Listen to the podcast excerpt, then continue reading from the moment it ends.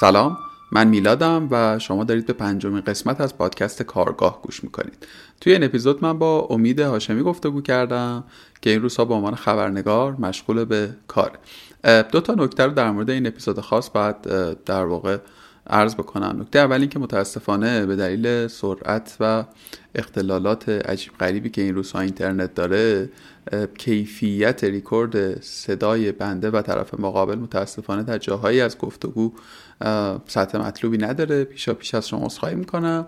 نکته دوم هم این که به فراخور جریانی که گفتگوی ما پیدا کرد تنوع موضوعاتی که پیرامونشون بحث کردیم کمی با قسمت ها و اپیزودهای پیشین متفاوته. توی این گفتگو ما خیلی بیشتر از اینکه به شغل خبرنگاری بپردازیم به فضای حاکم بر رسانه ها و فضای پیرامونی این شغل پرداختیم.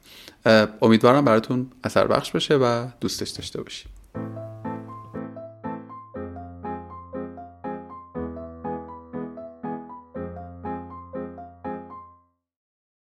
امید سلام. شبت بخیر. امیدوارم که خوب باشی. سلام میلاد جان خوشحالم باید صحبت می‌کنم. شبت بخیر. ما قبل از اینکه گفتگوی رسمی پادکست رو شروع کنیم فکر کنم مثلا نیم ساعتی داشتیم در مورد خود در واقع کارگاه صحبت که من کلی حقیقتا نکته سنجی شنیدم از امید. حالا تو دل صحبت همون احتمالا یه خورده پراکنده گویی هم بکنیم. یعنی من پراکنده گویی بکنم و سعی کنم از سمت سوهای مختلف از امید بازخورد بگیرم. برای آغاز امید اگه ممکنه خودتو معرفی کن. حتما.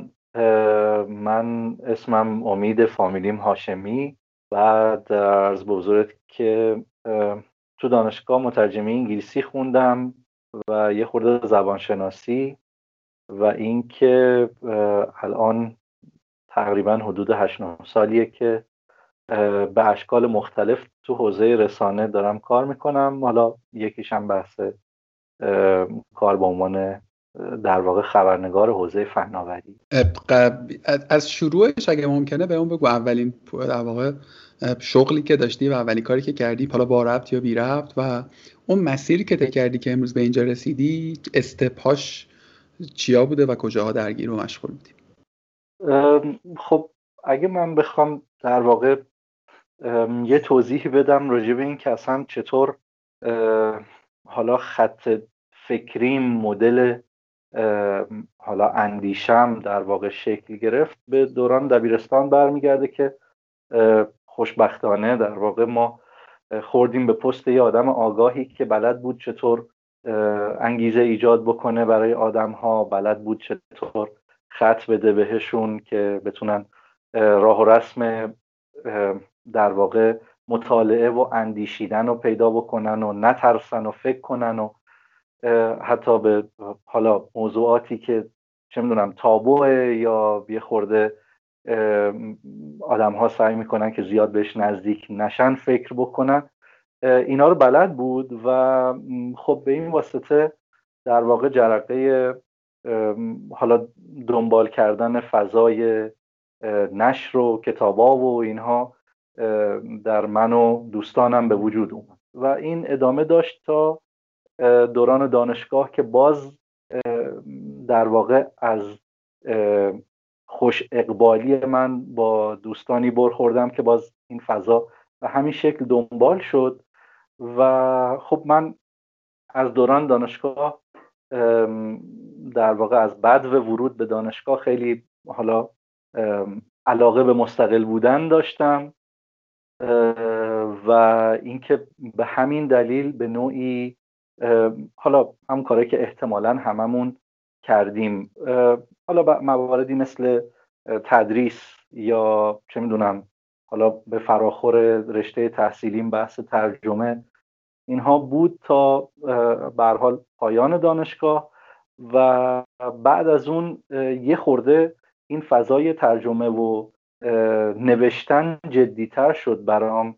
به شکل پراکنده از بعد از فراغت از دانشگاه این ور در واقع سعی می‌کردم با پروژه های مختلفی که به نوعی مرتبط با نوشتن بود همکاری بکنم تا اینکه شرایطی در سال 92 برام پیش اومد. یعنی تا 92 در واقع کار من به شکل پراکنده بود و یا دلی یا در واقع همکاری های پروژه‌ای.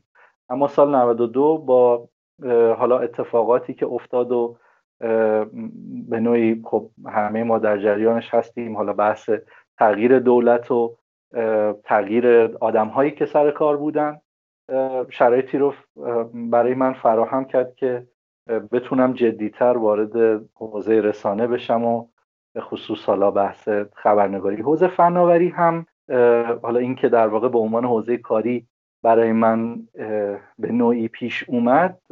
شاید علتش این بود که من خب از دوران نوجوانی خودم علاقمند حوزه فناوری بودم خبر میخوندم پیگیری می‌کردم و در کنارش حالا من اگه بخوام در واقع با جزئیات بگم این بود که خب از اونجایی که من نابینا هستم فناوری خیلی خیلی نقش مهم و مؤثری داره برای من برای تسهیل زندگی من به نوعی. و همین مسئله باعث شد که یه ذره بیشتر و دقیقتر از بقیه آدم ها یعنی این نیاز در واقع منو مجبور کرد که یکم دقیق تر از بقیه اطرافیانم حوزه فناوری رو پیگیر باشم. واسه اینکه هر اتفاق مثبتی که توی حوزه فناوری میافتاد به نوعی نوید زندگی راحتتر رو برای من به ارمغان می آورد این بود که به حال برام تبدیل به یه عادت شد. پیگیر حوزه فناوری بودم تا همین سال 92 که برای وارد فضای مطبوعات شدم.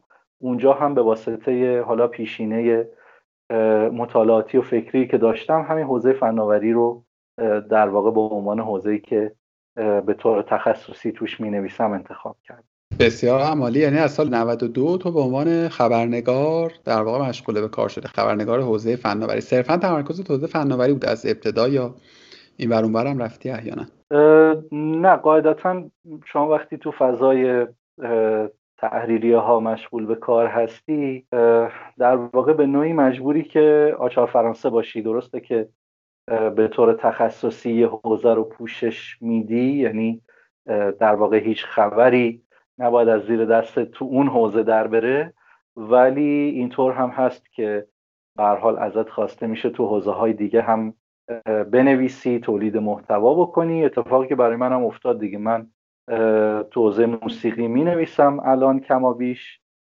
تئاتر مثلا مدتی نوشتم و همینطور حالا بعضا اگر لازم باشه گزارش های اجتماعی یا به حال تو فضاهای غیر از فناوری به حال تا جایی که می شده کتاب مثلا مدتی نوشتم و به حال این اتفاقی که برای همه خبرنگارا میفته دیگه. یعنی به هر حال باید دستی در بقیه حوزه ها هم کمابیش داشته باشه.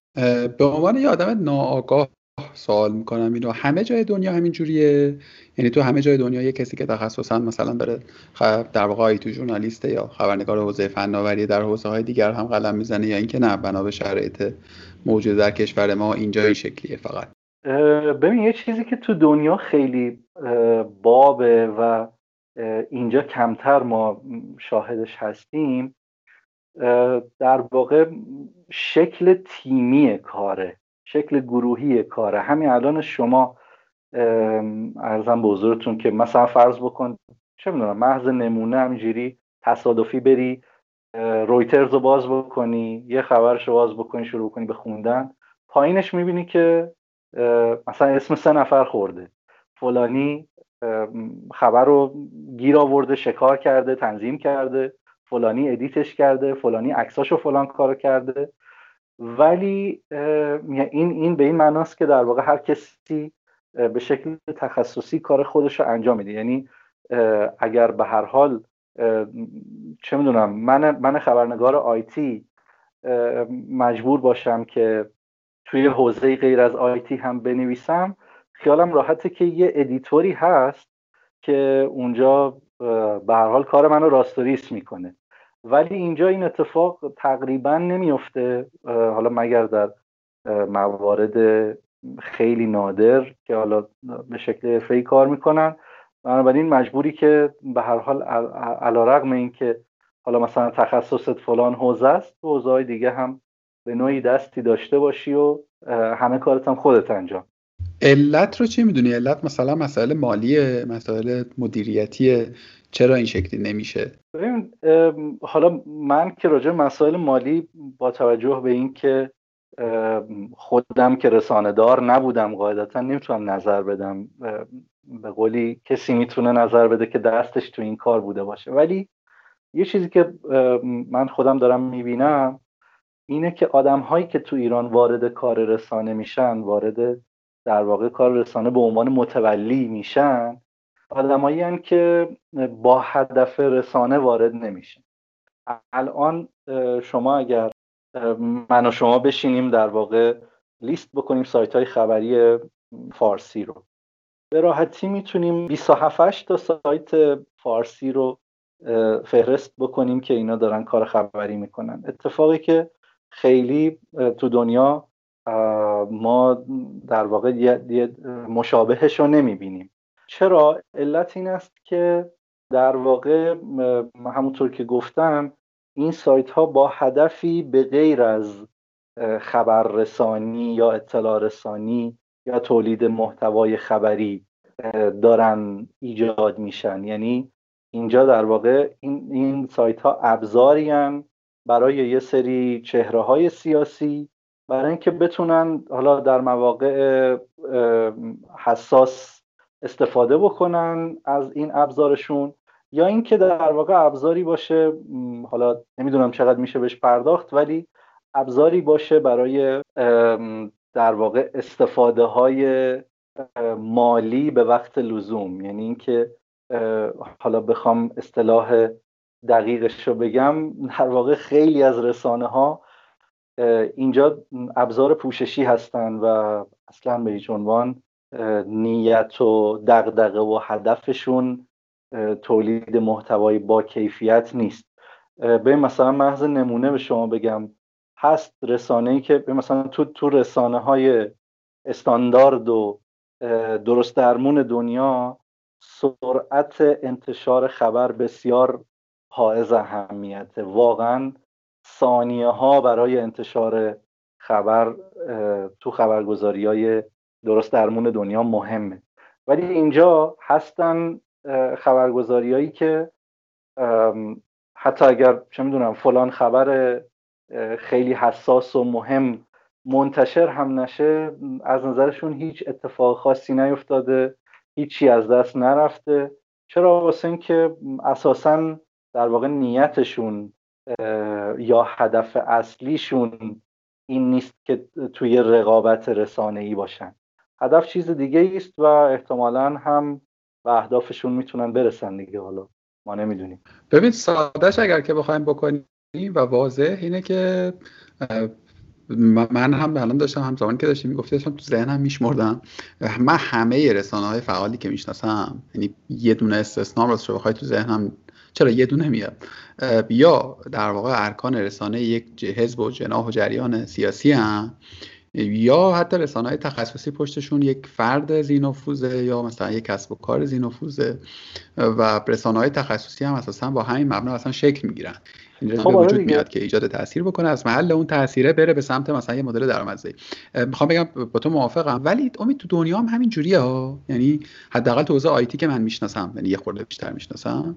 و حالا حتی حوزه سیاسی یعنی مثلا شما فاکس و بی بی سی و نمی‌دونم ام بی سی و امثال هم که نگاه می‌کنی جریان های مالی پشتشون رو که trace می‌کنی ببینی اونم باز خیلی قصه فرق نمی‌کنه. قبول دارم توی ایران مثل همه چیز دیگری خورده ماجرای پیچیده تره و به نظر می‌رسه آسمان همه دنیا همین رنگ است نه؟ خب بذار من یه چیزی برات بگم. ببین قطعا ما چیزی تحت عنوان رسانه بی, بی طرف که نداریم. اصلا خیال خامه اگر واقعا تصور بکنیم یه رسانه بی طرف اگه بی طرف اصلا برای چی درست شده؟ نکته دیگه این که یه, یه در واقع ضرب المثلی بین کسایی که کار خبر می‌کنن دقیقا حالا ضرب مسئله که می‌خوره به موضوع بحث ما اینه که میگن خبر اون چیزی نیست که اتفاق میفته خبر اون چیزیه که تو به وجودش میاری. و خب در واقع یعنی این حالا سراحتا داره این حرف رو می‌زنه که خب همه رسانه ها یه سری اهداف حالا ناظر بر چه می‌دونم حالا ناظر بر شرایط اقتصادیشون یا شرایط سیاسیشون رو می‌خوان که دنبال بکنن. منتها بحثی که وجود داره اینه که یه, تفاوت هست بین رسانه های حرفه‌ای و رسانه هایی که ما اینجا تو ایران داریم. اونم اینه که آقا حداقل اصول اولیه در واقع تنظیم چه می‌دونم خبر و گزارش تو اون رسانه ها رعایت میشه. یعنی الفبای ماجرا هم تو رسانه هایی که اینجا دارن تولید محتوا می‌کنن خیلی وقتا رعایت نمیشه. الفبا که میگم به معنای واقعی الفباها یعنی مثلا فرض بکن که چه می‌دونم ما جز اولین درس های کار رسانه اینو یاد می‌گیریم که آقا شما اجازه نداری که مثلا از صفت تو نوشتهات استفاده بکنی و باید این اجازه رو به مخاطبت بدی که او تصمیم بگیره که چه صفتی رو کجای نوشته تو به کار ببره. خب؟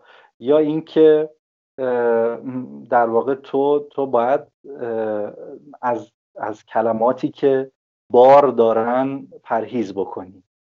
ولی دقیقا شما چه می‌دونم حرفه ترین رسانه هایی رو که حالا ادعاشون گوش فلک و کر کرده همین الان نمی‌خواد حتی بگردی. باز بکن خبر تاپشون رو بخون.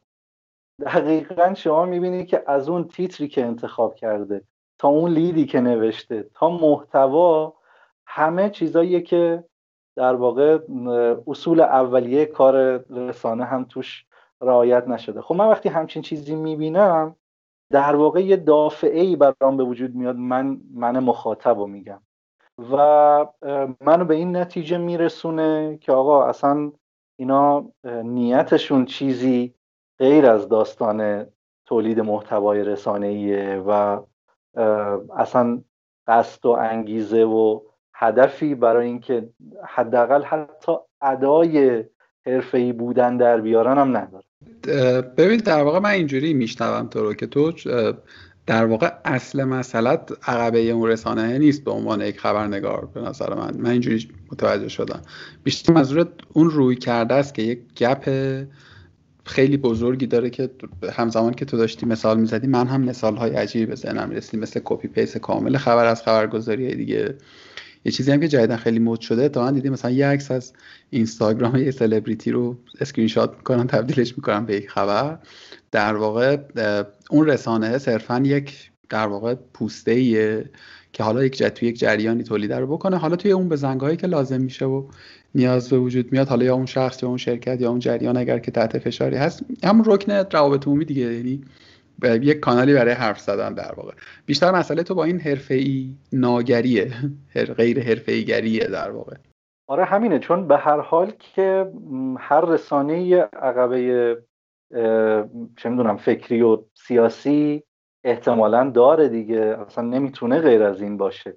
ما نمی‌تونیم این قضیه رو به هر حال منکر بشیم. ولی بحث این است که به هر حال اتفاقی که همه جای دنیا داره میفته اینه که اصول اولیه داره رایت میشه و سعی می‌کنن مخاطب و ببین حتی من بعضی وقتا واقعا می‌رسم در, بازدید از یه سری از این وبسایت های خبری می‌رسم به این نکته که واقعا بعضی وقتا احساس می‌کنم تعمد دارن که مخاطب رو اصلا کلا دفع کنن نه جذب. یعنی واقعا بعضی وقتا نمی‌فهمم اینا به چی دارن فکر می‌کنن. ولی خب به حال این یه رسم رایجیه تو ایران. آره کاملا می‌فهمم چی میگی و خیلی هم من من شخصا خیلی هم یه وقتی قصه می‌خورم. مثلا رسانه های مخصوصا وقتی که رسانه, رسانه های شناسنامه دار ما که خب یه عقبه ای دارن یه سابقه ای دارن بعد به این ورته میفتن و به این سطح می‌رسن خیلی غم انگیزه دیگه و خیلی به قول تو آدم فکر کنه که خب این همه آدم تو دارن چیکار می‌کنن اگر که اون کاری که باید نمی‌کنن. امید یه خورده بحثمون خیلی رفتیم توی فضای مدیریت رسانه. بیا خورده برگردیم روزه خبرنگاری. اگر که موافقی و نکته ای نداری اگه نکته ای داری لطفا بگو بعد من برگردم. یه نکته کوچولو فقط بگم. این که ببین ما احتمالا حالا من اینو نمی‌تونم نظر بدم. به هر حال من در واقع به عنوان خبرنگار دارم فعالیت می‌کنم تو این حوزه نه به عنوان مدیر رسان رسانه ای همونطور که گفتی. ولی احتمالا در واقع تعارفات و محدودیت های دست و پاگیری که تو رسانه ها هست هم باعث بخشی از این ماجرا میشه. ببین این که ما ما یه اصلی داریم تو رسانه این که آقا شما اجازه نداری هیچ خبری رو رد بدی به قولی هیچ خبری رو جا بندازی. همه خبرها رو شما باید پوشش بدی. منتها با اون قالبی که متناسب حالا سیاست گذاری رسانه توه. ولی اینجا اصلا یه ماجرای دیگه حاکمه. مثلا فرض کن چه می‌دونم تو فلان رسانه میگن آقا در مورد فلان اتفاق شما در مورد فلان پدیده اصلا شما نباید چیزی بنویسی. خب این اصلا خیلی چیز عجیب غریبی هیچ جای دنیا حداقل تو رسانه های انگلیسی زبان که من دنبال می‌کنم همچین چیزی ندیدم. ببین مثلا آقا ما خیلی جالبه. من دقیقا یادم هست. شب کودتای ترکیه. آقا دیگه اتفاق از این عجیب غریب تر که ما تو منطقه نداشتیم اون موقع دیگه. شب کودتای ترکیه مثلا تو اصلی ترین خبرگزاری کشور رو باز می‌کردی؟ خبر برترش خبر اولش چی بود؟ چه می‌دونم مثلا خارج شدن یک قطار باری از ریل در مالزی و چه می‌دونم آسیب دیدن دو نفر. خب و, و هر چی بالا پایین می‌کردی این سایت ها حتی یه خبرم راجع به کودتای ترکیه توش پیدا نمی‌کردی. خب این دیگه ته غیر حرفه‌ایه چرا؟ احتمالاً صدا سیما موقع داشته مثلا در مورد خواص زنجبیل توضیح می‌داده احتمالا همینه. چرا؟ واسه اینکه ببین رسانه های ما منتظرن اون جریان و نهادی که خط قرمز مشخص می‌کنه اول اون خط قرمز رو مشخص بکنه. یعنی ما یه چیزی تو رسانه های دنیا داریم تحت عنوان مشی رسانه خط مشی رسانه. آقا مثلا فاکس میگه آقا من اینم. خط مشی رسانم اینه هر کی می‌خواد برای من کار کنه باید این اصول رو رعایت کنه. دیگه چه می‌دونم وا نمیسته ببینه که مثلا فرض بکن چه می‌دونم دفتر حزب جمهوری خواه فلانجا چه دستوری راجع به فلان مثلا پدیده یا خبر صادر می‌کنه که این از اون تبعیت بکنه اجرا بکنه یا نکنه. ولی اینجا انگار که ما این خط مشی رسانه ای رو نداریم. بنابراین منتظریم که در واقع دیکته بشه بهمون. ما تکلیفمون مثلا فرض کن با کودتای ترکیه مشخص بشه بفهمیم که آیا قرار ازش حمایت بکنیم یا مثلا محکومش بکنیم که بعد بتونیم بر اساس اون بشینیم خبرها و گزارشامون رو تنظیم بکنیم. خیلی خیلی چیزا می‌خوام بگم ولی ترسم که بیان ببرنمون. بیا از این موضوع عبور کنیم و برگردیم آره. سر کاسه نون و ماست خودمون. برگردیم به ماجرای خبرنگاری و اینکه در واقع خود در واقع توی سابجکت قبلی برگردیم. ببین تو یه جای صحبت گفتی که در واقع ابتدای صحبت گفتی که خبر چیز خوندی مترجمی زبان خوندی درسته؟ مترجمی انگلیسی خوندم. مترجمی انگلیسی عذرخواهی کنم و اینکه تحصیلات آکادمیک به شکل مشخص تو حوزه خبرنگاری تو نداشتی. درست فهمیدم آره من که نداشتم. تقریبا حالا بیشتر کسانی که حداقل من باشون برخورد داشتم تو حوزه رسانه هم همچین حالتی براشون بوده. حالا البته بعضا هم کسانی مثلا چه می‌دونم یه ارشد ارتباطاتی یه حالا رشته مرتبطی هم خوندن برای اینکه به هر حال تو این حوزه آکادمیک هم چیزی خونده باشن. ولی خب تقریبا درصد زیادی از آدمایی که تو این فضا دارن کار می‌کنن به همین شکل به صورت تجربی دارن کار می‌کنن. آفرین همین بود. در سوال بعدی همین بود که تو حوزه در واقع فناوری خبرنگاره بچه های حوزه فناوری خب خیلی دوست مشترک داریم اونور و همه آدمایی که به ذهن من می‌رسه یه چیزای بی ربطی خوندن یا اصلا درس نخوندن. چرا اینجوریه؟ چیزی که تو دانشگاه تو رشته ارتباطات درس توی رشته خبرنگاری درس میدن خیلی فاصله داره با اون کاری که بعد در عالم واقع اتفاق بیفته یا اصلا اونا میرن سمت دیگری. چجوریه؟ و تو خارج از حوزه فناوری هم همین شکلیه یا نه؟ تو حالا من اول بخش دوم سال تو جواب بدم. خارج از حوزه فناوری هم دقیقا همین داستان هست. ولی تو حوزه فناوری حالا این که در واقع بچه های در واقع کسانی که تحصیل کردن تو حوزه ارتباطات یا خبرنگاری روزنامه نگاری اینها حالا چرا در حقیقت خیلی نمود پیدا نمی‌کنن تو این فضا شاید یکی از علتهاش این باشه که در واقع چیزایی که تو دانشگاه به عنوان جداول درسی ارائه میشه یه خورده فاصله داره با اونچه که در واقع فضای غالب تولید محتوای خبری و رسانه‌ایه. و اینکه اصلا کلا فضای غالب اصلا چیزی کاملا 180 درجه متفاوت از اون چیزی است که تو دانشگاه و تو فضای آکادمیک ترسیم میشه. شما در واقع احتمالا تنها دستاوردی که تو فضای آکادمیک به دست خواهی آورد البته که حالا اینو منی دارم میگم که خودم فضای آکادمیک رشته های مرتبط با رسانه رو تجربه نکردم. ولی احتمالا حالا بر اساس شنیده ها و خونده ها چیزی که به دست خواهی آورد چه می‌دونم اسلوب تنظیم خبره اسلوب در حقیقت مثلا فرض کنید تیتر ساختن یا لید نوشتن یا انواع اقسام تنظیم گزارش یا در واقع مباحث تکنیکال خواهد بود.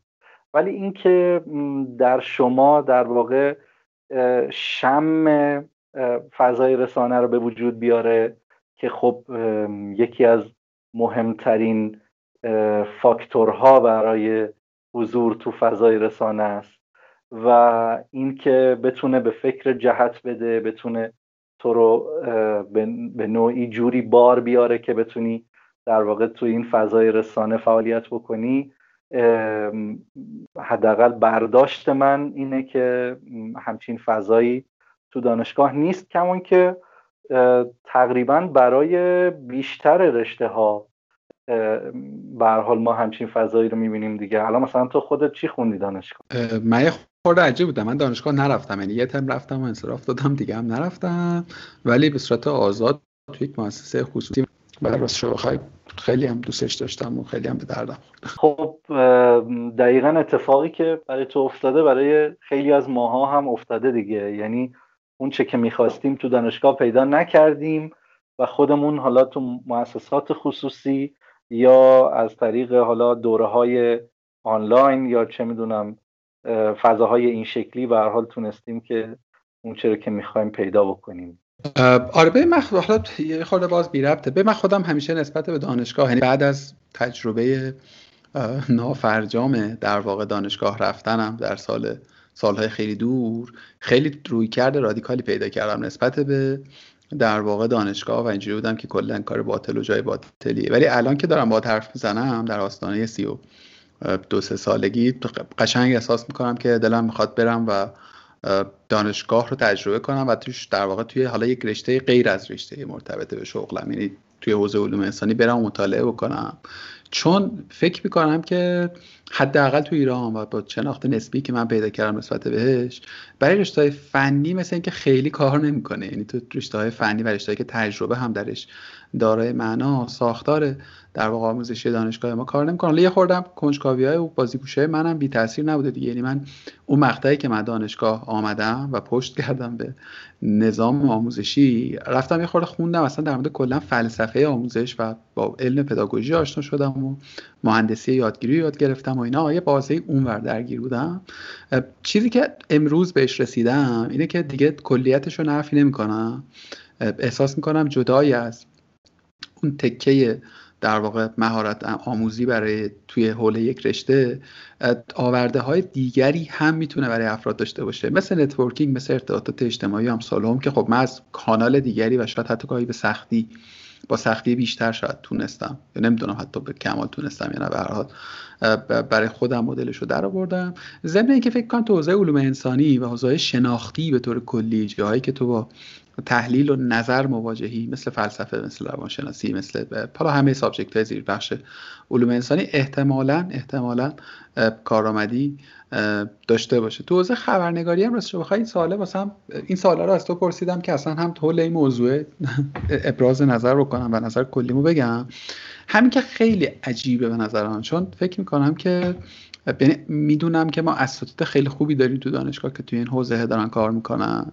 و خب فرض من اینه کسی که می‌خواد بره خبرنگاری یعنی کسی که می‌خواد خبرنگار بشه حالا اینو تو هم باید تایید بکنی در ادامه. یکی از ویژگی هایی که اون فرد باید داشته باشه اینه که یه خورده آگاهی بیشتری شاید داشته باشه دیگه. یعنی خیلی هم تصادفی انتخاب نکنه. دونی برای اینکه آدم ها انتخاب می‌کنن برن خبرنگاری بشن خبرنگاری بخونن یعنی که انتخاب کرده که طرف خبرنگار بشه. بعد چی میشه که نمیشهش خیلی شاید عجیب تر از کسیه که مثلا مهندسی شیمی می‌خونه بعد نمیره مهندسی شیمی کنه. می‌دونی چی میگم؟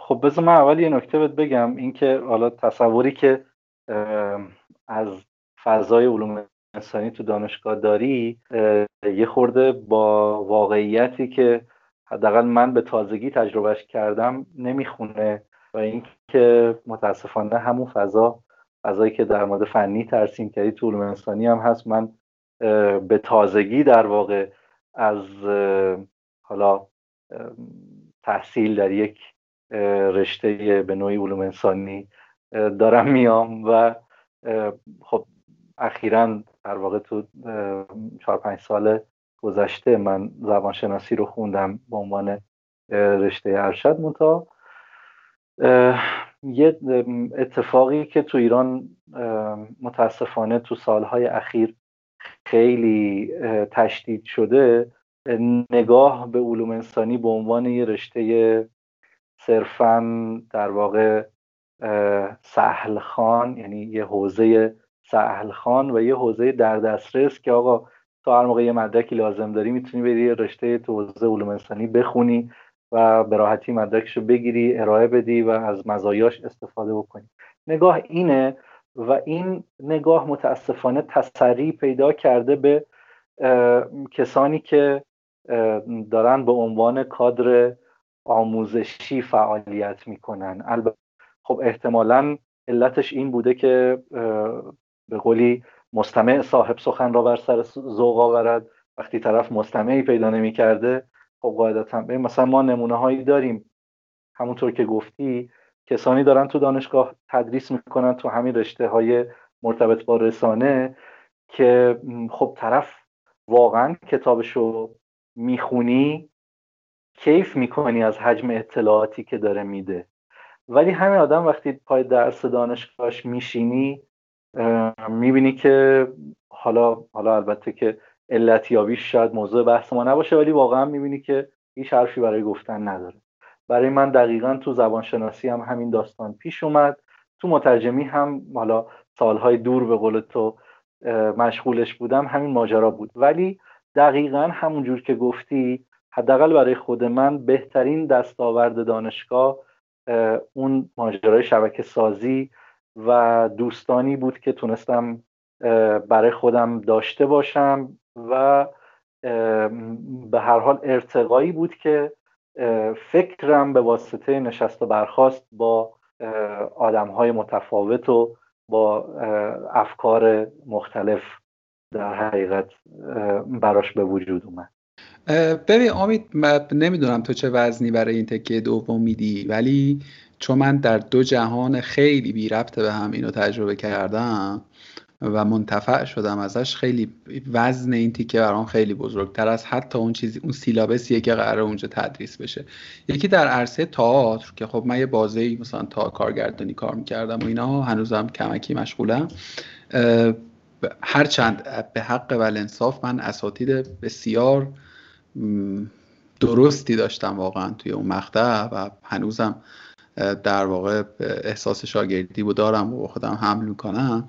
ولی مهمترین اندوخته من از اون یکی دو سال همون network و colony آدم هاست. نه همشون یعنی مثلا شاید بگم از اون دوره مثلا سه نفر هستن که من کماکان ارتباطمو حفظ کردم. ولی اون سه نفره و این تعامله اون گفته شنوده انقدر خودش زاینده بوده و موجب رشد بوده و هست که به نظر من میارزیده به اون. صرف زمان. یه بخشش هم توی دوره ام بی بود. یعنی من من خیلی سن کمی داشتم زمانی که رفتم ای خوندم. و در اون مقطع جای درستی هم رفتم به تصادف یه جورایی. من کوچکترین آدم کلاس بودم. مثلا 21 دو سال سن. و همه آدما مثلا 37 38 40 اینطوری بود. مثلا اولوش سنیشون. و با مثلا مثبت 10 سال سابقه کاری. من مثلا یکی دو سال بود تازه فهمیده بودم مثلا بازی از چه قراره. ببین پیش چیزی حدود 10 سال یا 8 سال از اون ایام میگذره. و با بیش از ده نفر ده دوازده نفر از آدم هایی که اون مقطع ما هم کلاس بودیم و پای درس می نشستیم من هنوز ارتباط خیلی نزدیک دارم. یعنی در این حد که هر هفته هم دیگر رو شاید ببینیم. حالا تو واسطه کرونا کمتر شده. البته گفتگو کنیم سوالی داریم و آدم های بسیار درست ها. مثلا با هنوز با فاصله از من آدم های مؤثرتری واژه موفق و خیلی دوست ندارم آدم موثرتری یه پارامتر دیگه که البته تو دوره ام ما بود که من فکر می‌کنم یه جورایی مسئله که تو هم به نوع دیگری اشاره کردی اینه که معلم های ما اونجا آدم هایی بودن که صبح سر کارشون بودن. یعنی معلم مثلا مالی ما مدیر مالی یک در واقع هلدینگ معظم در واقع صنعتی بود. می‌دونی؟ یعنی صبح داشت اون کارا رو می‌کرد در عمل و شب میاد و درس می‌داد. مدیر استراتژی ما مثلا راهبر استراتژی یک شرکت بزرگ خودروسازی بود. یعنی معلم های ما معلم های در واقع تجربه اندوخته ای بودن و خب این خیلی ترکیب رو در واقع جذاب می‌کرد. این چیزی که گفتی در مورد علوم انسانی خیلی من غمگین کرد راستش بخوای برنامه ریزی ما که به هم ریخت. امیدوارم که یا نظرم رو عوض کنی اگر که من مصمم شدم و رفتم تجربه تو نداشته باشم. حالا فکر کنم یه خورده دور بشیم از بحثمون. اگر بخوام تشریح بکنم فضای واقعی. امید ما الان کلا دوریم. بذار در همون دور من بعد نمی‌بینم که یه چیز دیگه ای بگم که دقیقا تشریح بتونه بکنه برات فضای علوم انسانی رو فضای آکادمیک علوم انسانی رو. ولی فکر می‌کنم که اگه دیگه زیاد بهش بپردازیم دیگه خیلی دور میشیم از بحث خب پس خب پس بیا خورده برگردیم به آره. زمین نزدیکتر آره. در مورد خبرنگاری بیا دوباره برگردیم به خبرنگاری. من اینجوری فهمیدم یعنی اینجوری جمع بندی بکنم که به درستی بخش زیادی از آدمایی که الان توی این کریر فعالن الزاما آدم هایی نیستن که به صورت آکادمیک در واقع رشتهش رو تحصیل کرده باشن. مثال هایی دارم تو ذهنم ولی بخش عمده آدم هایی که من می‌شناسم هم همون چنینن که تو گفتی و از جهانهای دیگری آمدن از های دیگری آمدن. یه سوال یه خورده شاید کلیشه ای کلا خبرنگاری رو در واقع چی تعریف می‌کنی و فکر می‌کنی که اصلا اگر بخوای شغل خبرنگاری رو توصیفش بکنی می‌خوام دو تا سوال با هم بپرسم بعد تو هر جوری که صلاح تونستی پاسخ بده. اینکه اصلا این شغل چیه؟ یه تعریف کلاسیکی همه تو ذهن داریم دیگه. کسی که خبر می‌نویسه کسی که خبر تنظیم می‌کنه با همون استرلابی که احتمالا برایش آگاهی و احتمالا یه کاری رو در عمل می‌کنه. کلا تعریفش چیه؟ چجوری میشه توصیفش کرد؟ تعریف یا توصیفش کرد؟ و دوم اینکه ویژگی های فردی که می‌خواد به این جرگه بپیونده و می‌خواد این کار رو به عنوان کریر به عنوان شغل انتخاب بکنه و با فرض اینکه یا background تحصیلیشو داره و یا نداره یعنی عقبه تحصیلیشو داره یا نداره چیاس اون DNA تشکیل دهنده فرد فعال در این حوزه رو فکر می‌کنی چه جوری میشه از هم دیگه تفکیک کرد و تعریف کرد؟ خب ببین من حالا تصور می‌کنم اگه خورده بخوایم زیاد بپردازیم به بحث حالا تعاریف شاید مجبور بشیم که یه سری حرفای کلیشه بزنیم ولی به هر صورت در واقع شغل خبرنگاری از اون دست شغل هایی است که امروزه حالا به واسطه اینترنت و امکاناتی که در اختیار گذاشته خیلی در واقع حالت پشت میزی پیدا کرده منتها در اصل در واقع یه شغل غیر پشت میزیه با انواع اقسام چالش ها و در واقع اینکه اینکه در واقع شما با اقسام گوناگون آدم ها سر و کار دارین.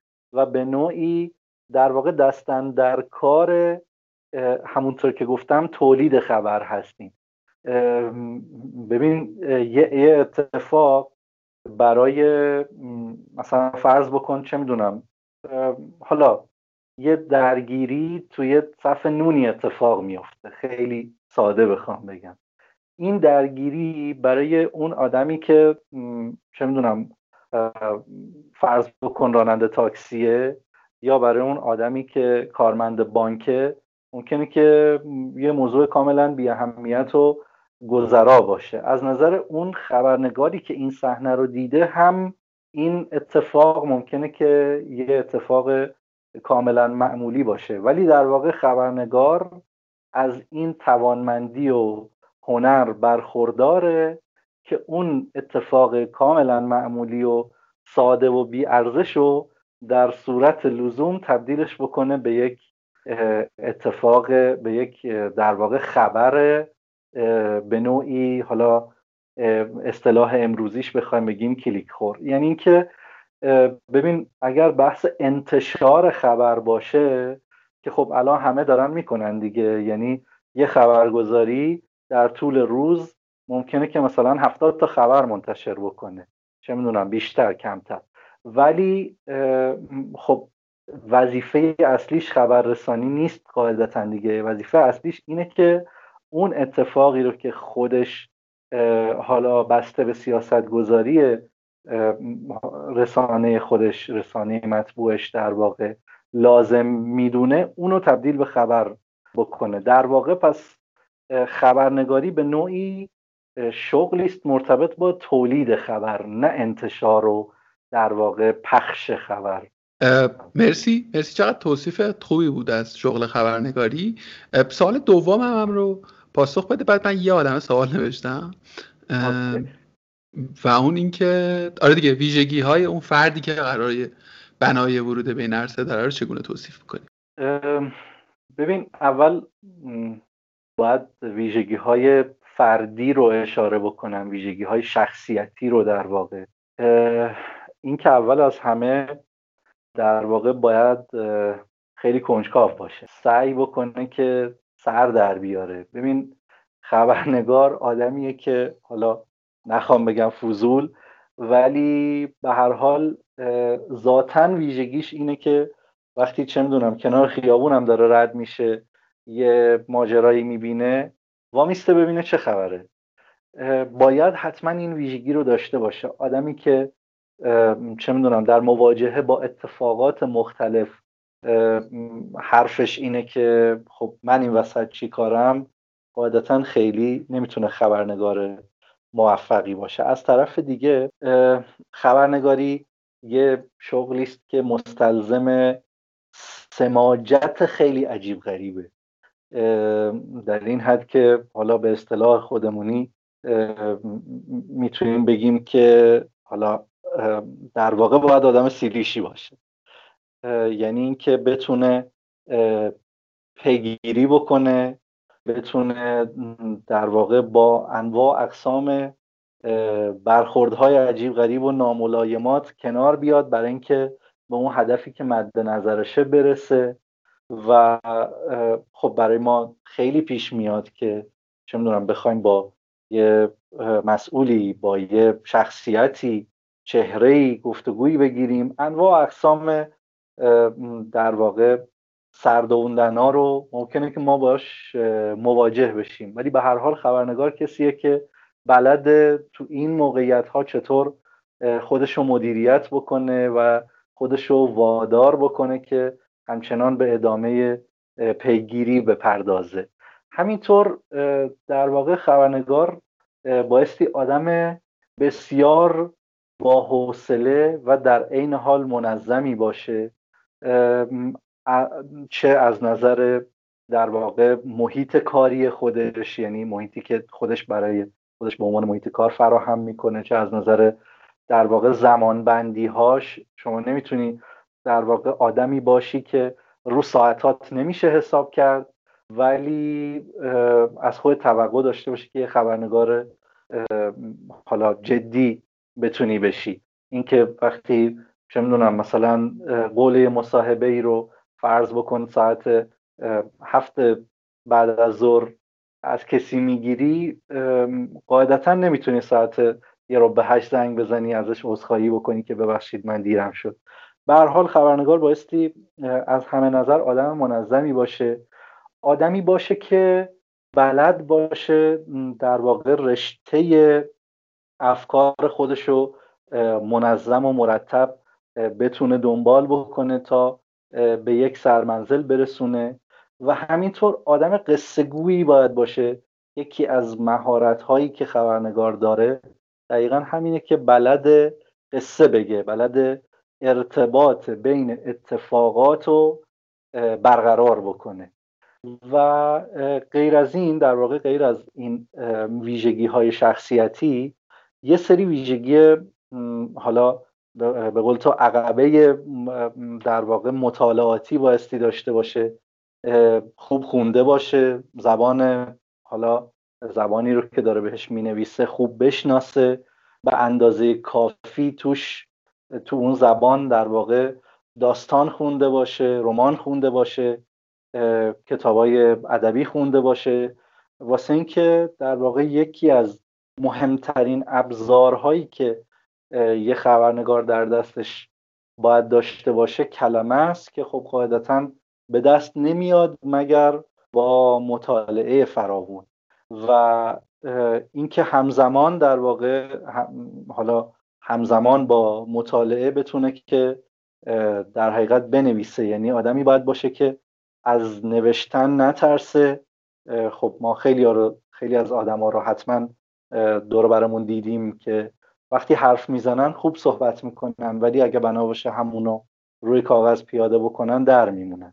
ولی قاعدتا یه خبرنگار باید بلد باشه که ربط منطقی جملات و کلمات رو روی کاغذ خوب برقرار بکنه. البته که این به دست نمیاد مگر با خوندن زیاد. و همینطور اینکه در واقع گیک خبر باید باشه. البته خوب نیست. به هر حال این حجم اخبار بعد انقدر بالاست که واقعا کار استرسزا و ملالاوری شاید بعضا باشه. اینکه شما بخوای از صبح تا شب همه خبرها رو دنبال بکنی چیزی از دست در نره. ولی به هر حال یه خبرنگار باید این ویژگی رو داشته باشه. و نکته دیگه این که از هر حوزه‌ای به نوعی باید یه ناخونکی زده باشه. یعنی اینکه من در واقع میگم خبرنگار آیتی هستم اصلا این اجازه رو برای من این مجوز رو برای من به وجود نمیاره که خب من پس اصلا سینما رو ولش کن دنبال نمی کنم یا ورزش رو بی خیال اصلا من هیچ علاقه ای ندارم. در واقع باید خبرنگار از هر حوزه ای چیزی اطلاع داشته باشه. واسه اینکه دقیقا تو اون ربط منطقی اتفاقات که با هم راجبش صحبت کردیم به کار میاد تو این تو این به کار میاد که بتونه در واقع به نوعی مطالب میان میان حوزه‌ای در واقع بنویسه یا تولید بکنه. و به حال مباحث از این دست فراوونه. حالا اگر لازم بود که بیشتر در موردش صحبت آره حتما. ببین یه تجربه خیلی باحالی پیدا کردم الان. من توی گفتگوی هم با تو هم با مهدی که جفتتون هم یه بک‌گراند داشتین انقدر به درستی و به شیوای کلاسیفای کردین و تفکیک کردین که من دیگه مثل سوالمو تو تو سوال تو پاسخ تو در واقع پاسخشو گرفت. سوالی که من از مهدی پرسیدم با ادبیات دیگری رو از تو هم می‌پرسم. مواردی که گفتی یه بخشیشو نمی‌دونم ولی احتمالا مثلا میشه به صفت ذاتی داد. مثلا مثل کنجکاوی مثل دقت و امثال هم که به نظر هر کسی می‌تونه در خودش بسنجه به قولی بجوره ببینه اون ویژگی داره یا نه. ولی بخش مهمتر و بزرگتر از چیزایی که گفتی به نظرم اکتسابیه. یعنی مثلا اون قصه گو بودن استوری تیلر بودن یا در واقع توانایی نوشتن توانایی منتقل کردن مفهوم و همسال هم اینها چیزاییه که به واسطه مشق کردن به دست میاد دیگه. یعنی خود تو هم که از ابتدا دارای این ویژگی نبودی بر اساس یک کارهایی به این نقطه رسیدی. نمی‌دونم چگونه در قالب سوال طرحش بکنم ولی از موارد در واقع ذاتی اگر که بگذاریم این موارد اکتسابی رو فکر می‌کنی چگونه فرد می‌تونه در خودش ایجاد یا تقویت کنه؟ ببین من البته با در مورد در واقع اکتسابی بودن صد درصد اکتسابی بودن این مهارت ها زیاد موافق نیستم.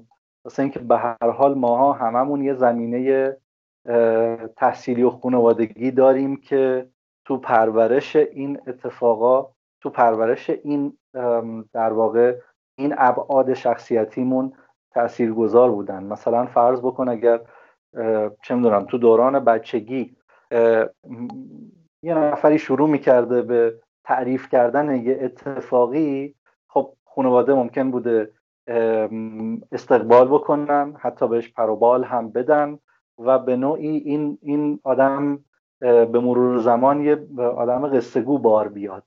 ولی یه خانواده دیگه ممکن بوده که تو همون موقعیت هی در واقع متوقفش کنن بهش بگن بسه یا عکس عمل های حالا غیر مناسب غیر متناسب در واقع نشون بدن و باعث بشه که این بچه کلا اصلا از اون فاز قصه گویی بیاد بیرون. از این بعد ماجرا که بگذریم خب و, و البته که خب بحث تحصیل هم باز به همین ترتیب من خاطرم هست. یه روز معلم انشایی داشتیم دوره راهنمایی. بعد خب طبق معمول از همین انشایی کلیشه‌ای که میدن به بچه ها گفت که خب مثلا بنویسید که موضوع بنویسید تابستان خود را چگونه گذرانده اید و از این حرفا بعد شروع کرد که برای بچه ها مثال زدن که خب بنویسید من یک روز نمی‌دونم در خانه بودم پدرم از سر کار اومد گفت نمی‌دونم بریم مسافرت فلان فلان.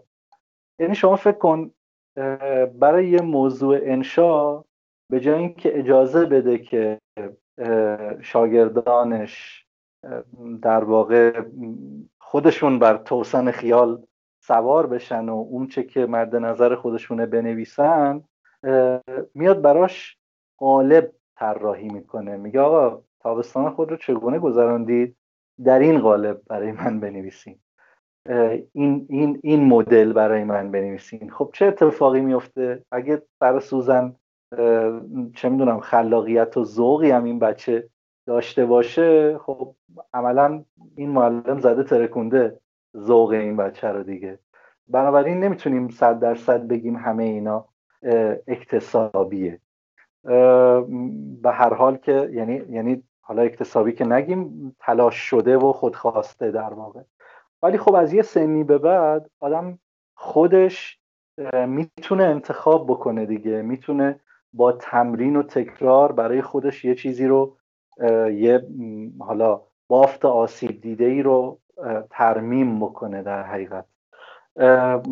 اولین نکته که خیلی خیلی خیلی مهمه بحث مطالعه است. همونطور که تو حالا صحبت های قبلی هم بهش اشاره شد اینکه واقعا در هر حوزه ای باید یه کسی که دوست داره خبرنگار بشه مطالعه داشته باشه و زیاد بخونه چرا؟ دقیقا به همون دلیلی که صحبت کردیم که کلمات باید کلمات و نوع استفاده از اون کلمات باید به نوعی موم دست خبرنگار باشه.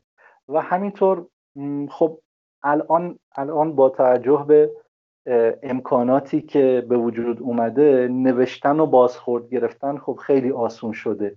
اتفاقی که هنوز ما تو وب فارسی زیاد در مقایسه با حالا دنیا زیاد شاید اوزامون تعریفی نداره. اینکه در واقع طرف برای خودش چه می‌دونم یه وبلاگی راه بندازه یا اینکه شروع بکنه تو صفحه شخصی خودش در حالا هر کدوم از این شبکه های اجتماعی تولید محتوا کردن تمرین تکرار بازخورد همه اینا منجر میشه به اینکه به مرور زمان اشکالات کار خودش براش روشن بشه و بتونه که اونا رو برطرف بکنه. خب روکردهایی هست که در واقع میگن شما اول شروع بکن فلان متد و مثلا فلان متد چه می‌دونم آموزش تولید محتوا یا فلان متد تنظیم گزارش خبر. شروع بکن بخون بعد وقتی شدی در واقع متخصص تو اون حوزه شروع کن به نوشتن. ولی چیزی که هست اینه که نوشتن یه کار یه مهارتیه که همه آدم ها لازم دارن. مثل حرف زدن. وقتی خب یه نفر زیاد صحبت می‌کنه این ور تو محافل تو گفتگوها به عنوان متکلم به هر حال حضور داره و حالا تریبون در اختیارش قرار می‌گیره که حرف بزنه به مرور زمان این آدم بر کلام سوار میشه و می‌تونه خوب و مسلط صحبت بکنه. دقیقا مثل همین اتفاق برای نوشتن به وجود میاد. تنها تمرین نوشتن نوشتنه. یعنی آدم تا می‌تونه بایستی بنویسه انقدر که نوشتن براش به یه اتفاق و به یه کار ساده و معمولی و روتین تبدیل بشه. ببین من اینجوری پس فهمیدم که مشق کردن را تو مهمترین در واقع معیار مهارت اندوزی می‌دونی. درست فهمیدم؟ ببین همینطوره. ببین مثلا فرض کن تو یه کتاب خبرنویسی می‌خونی یه کتاب گزارش نویسی می‌خونی. تمرین اینکه حالا تمرین به کار بستن اون آموزه هایی که تو اون کتاب یاد گرفتی چیه؟ اینکه خودت بنویسی و اینکه بیای در واقع از مطالبی که دیگران تو اون حوزه تولید کردن یعنی گزارش هایی که تولید کردن تو سایت های خبری یا خبرهایی که این ور منتشر میشه استفاده بکنی برای اینکه ببینی آیا اون چه که خوندی توشون پیاده شده یا نه. تو به راحتی می‌تونی بعد از یه مدت یه گزارش رو بذاری جلوت. یعنی در واقع اتفاقی که برای یه خبرنگار یا برای یک علاقمند به حوزه خبرنگاری بعد از یه مدت میفته اینه که خبرها رو نه برای مطلع شدن که به چشم خریدار در واقع شروع می‌کنه به خوندن. این که خب این لیدش رو اینجوری تنظیم کرده این نمی‌دونم هرم بارونه نوشته این نمی‌دونم تیترش رو فلان آرایه رو تو تیترش استفاده کرده. بهترین تمرین برای در واقع حوزه خبر نوشتن و خوندن کارهای دیگران. ببین من به عنوان آدمی که دارم مثلا چند سال کار می‌کنم می‌تونم منظور تو رو کاملا بفهمم که وقتی میگه خوندن بهترین ابزاره برای توسعه مهارت نوشتن یعنی چی؟ نه اینکه من آدم عجیب غریب و مستقل توانمندی هم صرفا به عنوان آدمی که یه بازه نسبتا طولانی این کارا رو کردم و آزمون و خطایی یاد گرفتم. بیا فرضمون رو بگذاریم یک مخاطب تازه کار نوکارجویی که شاید اصلا بگراند شغلی هم نداره و دوست میداره که توی این عرصه ورود بکنه. این گفتگو رو میشنوه می‌فهمه که رو چه مهارت های احتمالا باید کار بکنه. نقطه آغاز اما برای شفاف نیست. یعنی فکر کن منم نوعی این گفتگو رو شنیدم فهمیدم که اوکی من باید برم یه چیزایی رو بخونم و از تو دلش خودآموزی بکنم. یه خورده مستاقی تر می‌تونی اون کار رو بکنی. یعنی مثلا بگو برو فلان کتابو بخون. حتی کتابانم یا مقاله هرم مستاقی اگر که داری. یه جایی از صحبتات مستاق آوردی. نوشتن در صفحات شخصی بازخورد گرفتن. خیلی هم در واقع رفتار درستیه به نظر برای این کار. توی لایه های دیگر هم می‌تونی موارد این, این سطح مستاقی پیشنهاد کنی؟ آره ببین مثلا یکی از کارهای خیلی جذاب برای من حتی هنوز بعد 6 7 سال اینه که یه خبر رو پیدا می‌کنم و حالا یه خبری که در واقع به نوعی بشه مانور روش داد نه لزوما چه می‌دونم همون خبر خروج قطار باری از ریل. فرض بکن چه می‌دونم یه خبر مرتبط با مثلا برجام پیدا می‌کنم و اینو سعی می‌کنم که تو چند تا منبع مختلف با چند تا گرایش فکری و سیاسی مختلف بخونم. برای اینکه ببینم که اون آدمی که به جریان A نزدیکتره چطور این خبر رو تنظیم کرده.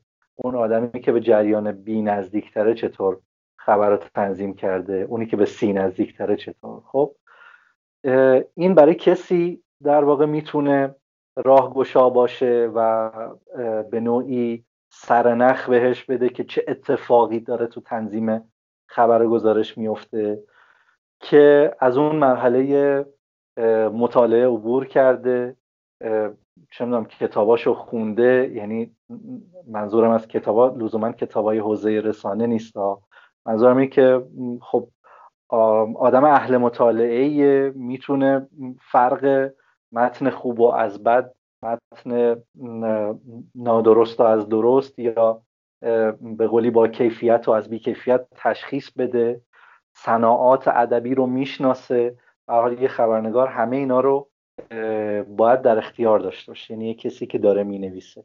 همینطور از اسلوب پژوهش آگاهه اینا که میگم منظور نیست که من همه اینا رو دارم و منظور اینه که به حال لازمه کار اینه.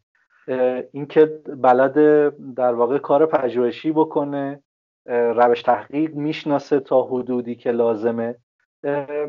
در واقع اینا رو تا حدودی می‌دونه و حالا می‌خواد به نوعی وارد کار خبر بشه بفهمه اصلا تو دنیای خبر چه خبره. این مثالی که زدم یکی از ابزارهایی است که خیلی می‌تونه کمکش بکنه به اینکه بفهمه دقیقا چه اتفاقی داره تو رسانه میفته و اصلا رسانه ها برای چی دارن خبرها رو منتشر می‌کنن. من فکر کنم یه مجموعه خوبی کلید واژه به کار بردی در واقع هر کدومش با یه جستجوی ساده واقعا آدم می‌تونه یه ریسورس های درستی برسه. این مدلی هم که گفتی این تحلیل و خودآزماییه و چالش شخصی هم خیلی چیز کارآمدیه. نه حالا توی این حوزه به طور کلی. هر هر در واقع بخشی از جهان نوشتن این ریویو کردن. من خودم یه کاری که یه زمانی می‌کردم در ایام جوانی این بود که یک چیزی رو میخوندم. خبرم نه الزاما یه مقاله رو و سعی می‌کنم همون رو دوباره بنویسم. یعنی یک بار میخوندم و اونچه که فهم کرده بودم رو در واقع اونچه که خونده بودم میذاشتم کنار و دوباره از ابتدا می نوشتم بعد می اومدم رو مقایسه می‌کردم. مثلا کجاش بهترم و دروغ نگم خیلی این کار زیاد انجام ندادم. ولی تو همون چند بار خیلی هم کار با نمک و باحالی بود. همین که فکر می‌کنم خالی از تاثیر هم نبود. امید یک آدمی الان می‌خواد که شروع کنه به خبرنگاری تجربه کاری هم نداره تو این حوزه. شروعش به نظرت از کجا باید باشه؟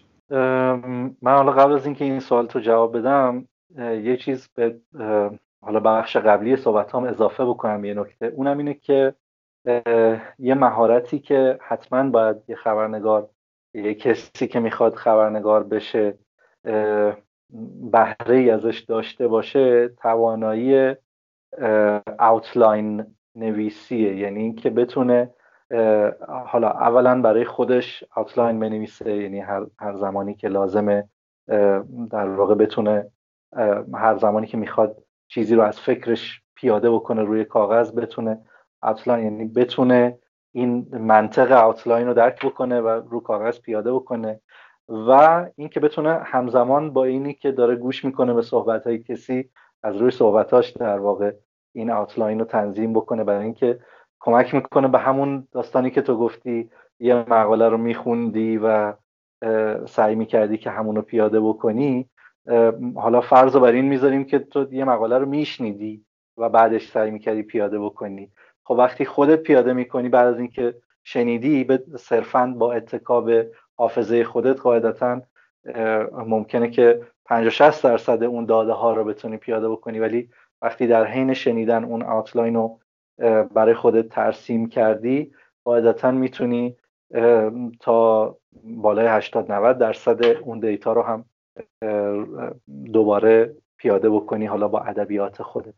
ولی خب ببین خوشبختانه الان در واقع درسایی که به شکل رایگان آنلاین در اختیار آدماست خب تعدادش قابل توجهه و کیفیتش هم مناسب. خب اگر کسی زبان خارجه بدونه که قاعدتا کلی روی منابع آنلاین می‌تونه مانور بده چه می‌دونم جایی مثل کورسرا مثل حالا بعضی دانشگاه ها که سورساشون و منابعشون و آزاد می‌کنن که آدما بتونن بهش دسترسی داشته باشن. و همینطور مؤسسات آزادی هست که به شکل خیلی جدی و حرفه‌ای و تخصصی در واقع داستان آموزش رو دارن دنبال می‌کنن و تو مدتهای زمانی کوتاه زمانبندی های شیش ماهه یک ساله در واقع می‌تونن افراد مراجعه بکنن و به حال یاد بگیرن.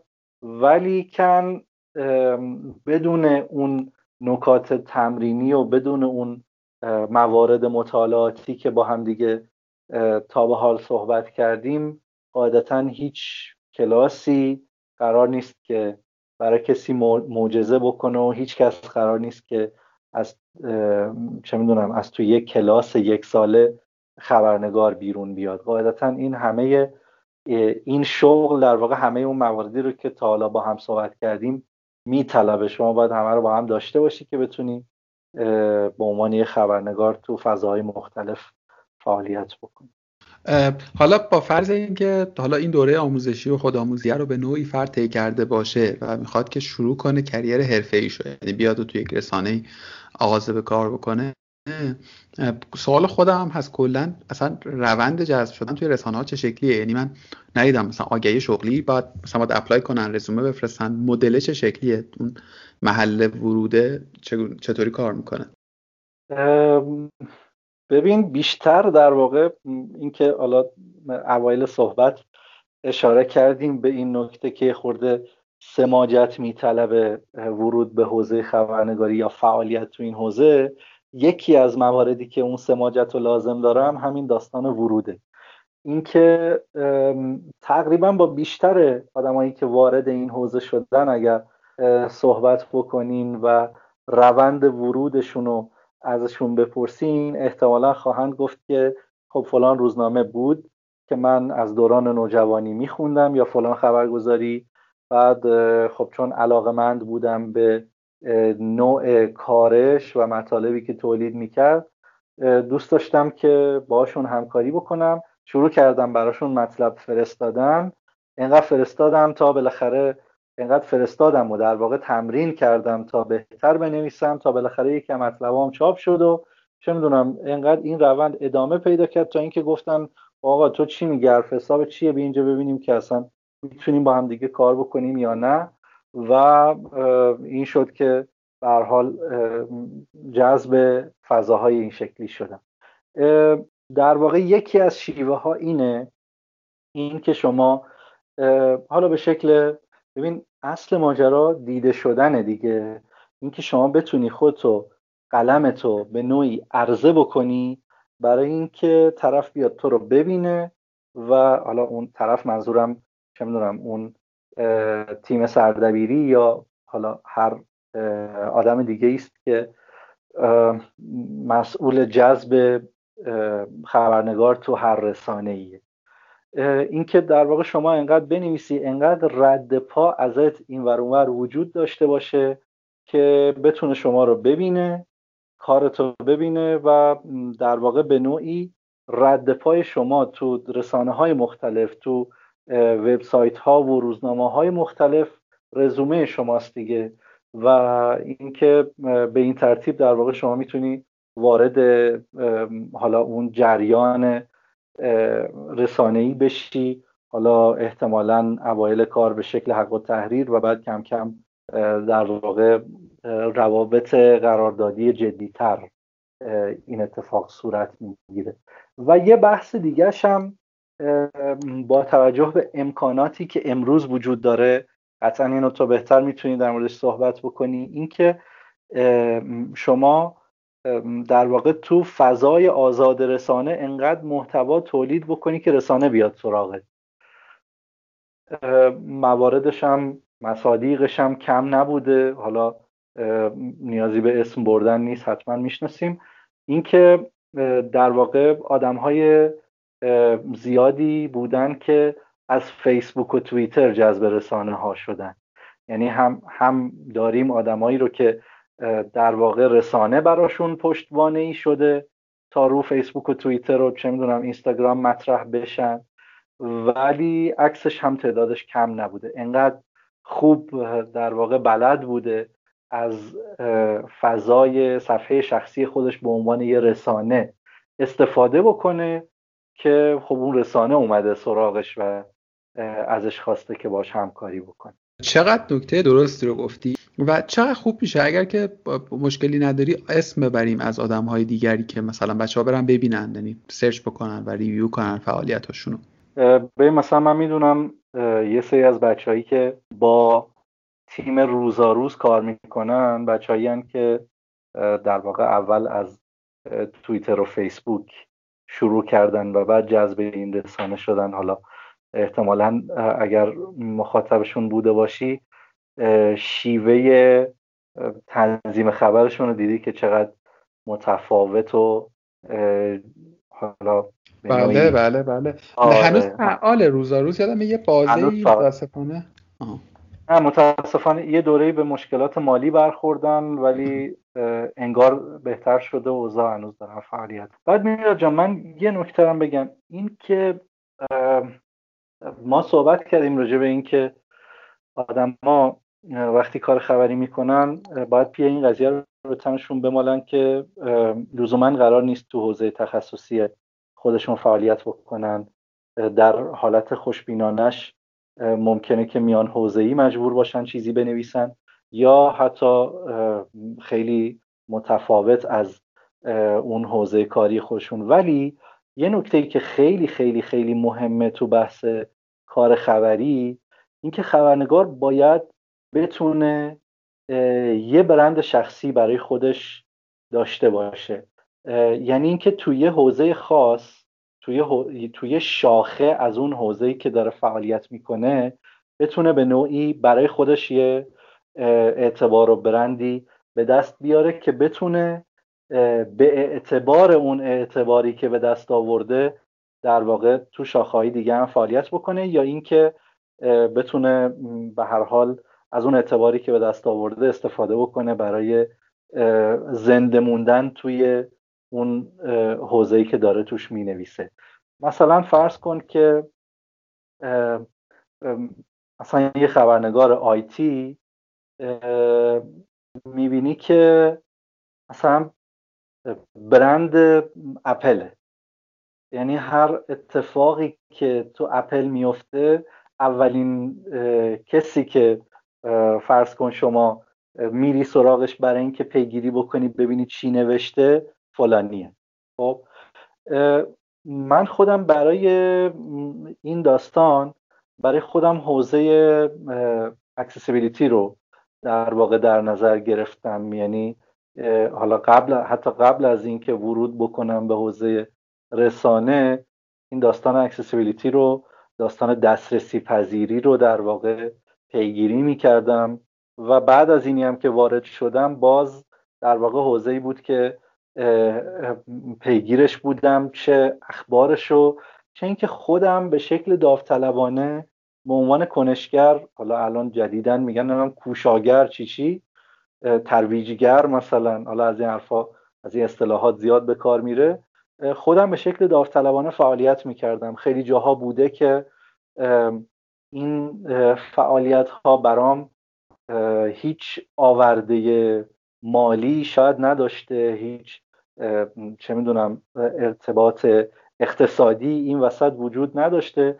ولی چون در واقع برند من بوده لازم می‌دونستم که توش فعالیت بکنم. چون می‌دونستم که به نوعی کاریه که می‌تونم توش مؤثر باشم و حالا به درد چهار نفر هم نوعان خودم بخورم سعی کردم که توش فعالیت بکنم.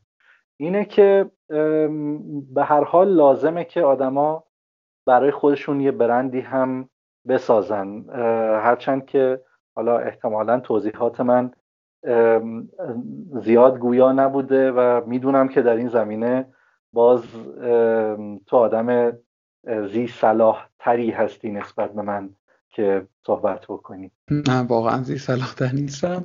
ولی چیزی که می‌خوام اضافه بکنم اینه که بعدش یه خورده جهانبینی حقیقتا محدود باشه به فضای آیتی دیگه واسه که خب همه کریر من به جز مثلا 6 7 ماه در این context بوده و هست. و اونچه که میگم شاید بیرون از این فضا کاربرد نداشته باشه هرچند بعید می‌دونم. یعنی حداقل حدسم اینه که این گونه نیست. ببین personal branding که تو مثال می‌زنی و به درستی طرحش می‌کنی من فکر کنم برای همه مشاغل و در همه سطوح مهمه.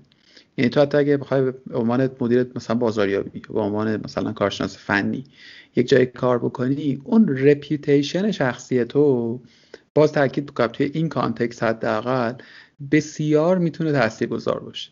حالا این reputation ه چجوری به وجود میاد؟ این personal brand ه این برند شخصی چگونه خلق میشه؟ اتفاقا برای بچه‌هایی که تو حوزه خبرنگاری کار می‌کنن احتمالا باید خیلی ساده تر باشه. حداقل مفاهیم بنیادینش با کاری که بنای به انجامش دارن خیلی نزدیک تره مهمترینش داشتن رسانه است به زعم من.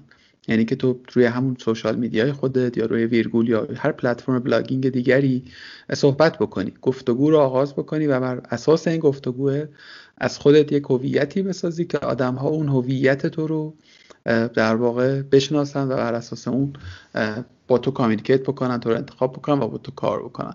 ولی درست هم میگی تو امان برای یک خبرنگار شاید می‌دونی چیزی که حالا بچه که بی آدمایی که بیشتر با رسانه ها سر و کار دارن و مخاطب حرفه‌ای رسانه محسوب میشن مثل خود تو خود خبر و اصل خبر یا گزارش مهمه. اینکه اون با چه سیگنیچری و توسط چه کسی تولید شده هم بر درصد اهمیت و اولویتش تاکید و تاثیر داره. یعنی اگر که من قرار ده تا خبر بخونم من شخص خودم میگم. سعی می‌کنم حالا خبر نه واقعا ولی گزارش اگر که بخوام بخونم. ولی برام کسی که اون گزارش رو تحریر تنظیم کرده و اینکه اصلا اون آدم کیه هم خیلی مهمه. می‌دونیم مخصوصا تو حوزه اجتماعی یا سیاسی. بیا یه خورده در مورد accessibility حرف بزنی می‌دونم که تو دغدغه‌شو داری و قرارم بود که در موردش صحبت بکنیم. یه گریز کوتاهی بزنیم که اصلا accessibility چیه و تو چرا دغدغه‌شو داری تا بعد من سوال با تری بپرسم به همین حوزه. ببین حوزه معلولیت کلا یه حوزه عجیب غریبیه. واسه اینکه دو تا رویکرد همیشه حاکمه بهش یا آدما بی توجه نسبت بهش یا اینکه در واقع از سر لطف و من چقدر آدم خوبیم و نگاهی نگاههایی از این دست وارد میشن تو این حوزه و فعالیت می‌کنن. ولی کن اصل ماجرا این است که خب accessibility بیش از این که یه feature باشه یه چه می‌دونم امکان و قابلیت و ویژگی باشه یه حق قاعدتا اینکه در واقع ما وظیفه داریم هر آنچه رو که طراحی می‌کنیم هر آنچه رو که می‌سازیم حالا نرم افزار سایت خونه است جاده است ساختمونه هر چی که هست ما وظیفه داریم این برساخته خودمون رو به گونه ای بسازیم که همه آدما با همه در واقع کمبودها و ویژگی هاشون بتونن ازش استفاده بکنن.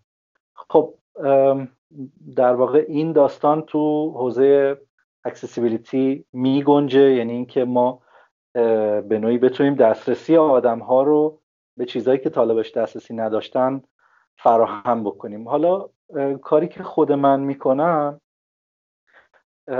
تمرکز روی در واقع دسترسی پذیری فضای وب و اپلیکیشن هاست. اینکه من تلاش می‌کنم صاحبان کسب و کارها رو کسب و کارهای اینترنتی رو قانع بکنم که آقا شما اگر اپلیکیشنی می‌سازی اگر وبسایتی طراحی می‌کنی حتما و الزاما این وبسایتت باید استانداردهایی رو رعایت بکنه که افراد دارای معلولیت هم بتونن ازش استفاده بکنن. این نه لزوما لطف به افراد دارای معلولیت که در واقع یک کار در واقع بازاریه. یعنی شما فرض بکنید هست دیگه این این آمار در واقع یه آمار جا افتاده همه هم باش آشنا هستند که بین 11 تا 15 درصد افراد هر جامعه ای به نوعی در واقع دارای معلولیتن. حالا این معلولیت می‌خواد کوتاه مدت و موقت باشه مثل کسی که پاش شکسته دستش شکسته یا مثل یک زن باردار یا می‌تونه بلند مدت یا همیشگی باشه مثل یه آدمی که مادرزاد نابینا به دنیا اومده یا یه آدمی که به خاطر تصادف رو ویلچر نشسته.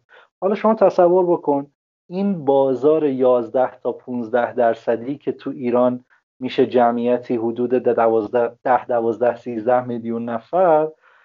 این تو طراحی ها مورد قفلت واقع میشه. یعنی بعضی آدم ها حتی این افراد و افراد دارای معلولیت رو به چشم بازار هم دلشون نمی‌خواد ببینن. حالا کاری که ما می‌کنیم یعنی من و کسان دیگه ای که حالا تو حوزه اکسسیبیلیتی داریم فعالیت می‌کنیم این که در واقع صاحبان کسب و کارها رو قانع بکنیم که آقا شما استانداردهای دسترسی پذیری رو مثلا تو طراحی وبسایت اگه لحاظ بکنی جدا از اینکه برها سایتت سایت شکیلتری خواهد بود جدا از اینکه سئو سایتت کلی براش اتفاقات خوب خواهد افتاد از اون یه بازار 12 13 میلیون نفری رو هم شما در رو باز کردی دیگه براش. شما فکر کنید حالا در واقع مثل این میمونه که یه مغازه‌ای که دو تا پله می‌خوره از سطح پیاده رو بیاد این پله هاشو با رمپ جایگزین بکنه. خب کلی آدم که رو ویلچر نشستن به راحتی می‌تونن وارد فروشگاه یا مغازه اون آدم بشن. و از محصولاتش استفاده بکنن. همین داستان در مورد وبسایت ها هم هست. البته یه باور غلطی وجود داره. تمام تلاش خود من تو این سالها این بوده که این باور غلط اصلاح بشه. اونم اینه که فرزن برای نابینایان اگه بنا باشه یه اپلیکیشن یا وبسایت گویا در واقع دسترس پذیر بشه باید حتما گویا بشه. در حالی که این باور باور غلطیه. سایت و اپلیکیشن همونیه که همه دارن استفاده می‌کنن. اون تو سری استانداردهایی وجود داره که باید تبعیت بشه از اون استانداردها موقع طراحی تا در واقع افراد نابینا و کمبینا هم بتونن از اون وبسایت و اپلیکیشن استفاده بکنن. آقا ممنونم ازت. خیلی ممنون که مفصل و جامع توضیح دادی. آشنایی من و تو هم باز همون سالهای دور اصلا از همین محل بود.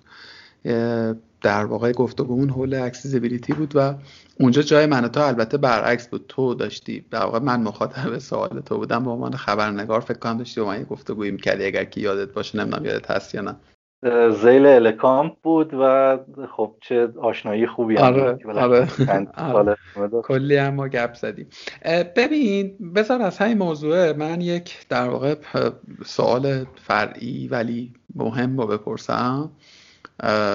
من قبل از شروع ثبتم این رو به خودت هم گفتم دوست دارم اینجا هم بگم. علت این که من دعوت کردم و زحمت دادم بهت برای این گفتگو. راست رو بخوای اصلا قصه معلولیت یا بینایی تو نبود و خب چون من کریر تو تولیدی میشناختم و می‌دونستم که سالیانه که در این عرصه فعالی و جز معدود خبرنگاری هم خبرنگارانی هم هستی که سالیان فعالی در همین کاره. یعنی بیشتر خبرنگارایی که من می‌شناسم بعد از یه بازه یا مهاجرت کردن یا مهاجرت داده شدن یکی از این دو.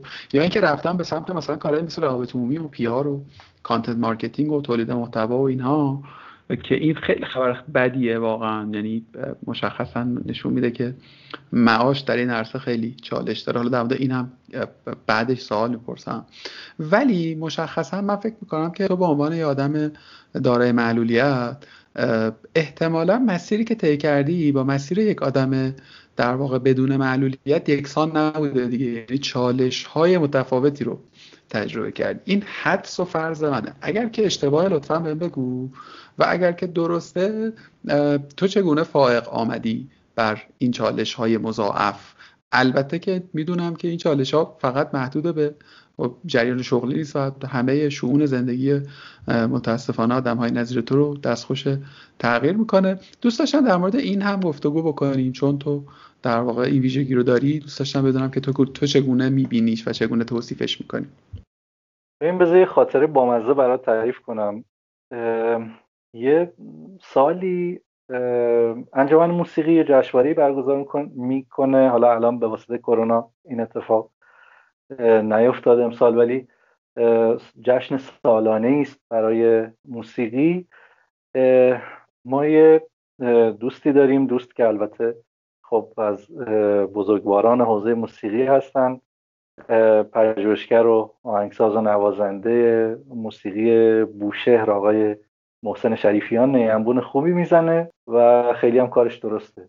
بعد ما توی یکی از این جشنهای سالانه انجمن موسیقی به اتفاق یکی دیگه از همکاران نابینا من حضور پیدا کرده بودم توی این جشن و خب این جشن با یک موسیقی شروع می شد به شکل زنده اجرا می شد یه موسیقی بود که در واقع موزیک اقوام مختلف ایران از هر قومی در واقع یه قطعه نواخته می شد و حالا با یه سری پاساژ هایی این موسیقی ها به هم متصل می شدن و از یک قوم به قوم دیگه تغییر می‌کرد. بعد آخر این ماجرا با موسیقی بوشهر بود که یه نیمبون خیلی زیبایی نواخته می‌شد تو اون قطعه و بهت بگم که من به این دوستم برگشتم گفتم که واقعا یعنی این اصلا محسن شریفیان رو گذاشته تو جیبش. یعنی ببین چه می‌کنه. و فردای اون روز ما متوجه شدیم که اون کسی که اون نیمبونو می‌زده خود محسن شریفیان بود. یعنی خب به حال صحنه برای ما و بگم که چالش های مدلی زیاد بوده ولی در واقع این داستان معلولیت نابینایی به نوعی تیغ دولبه بوده برای خود من. اینکه یه جاهایی به کارم اومده یه جاهایی مشکلی رو ازم حل کرده کار رو برام من آسون کرده یه جایی هم دردسر برام بوده. از جمله دردسرش همین چیزی بود که گفتم یعنی اینکه شما اشراف بسری نداری به فضایی که توش حضور داری.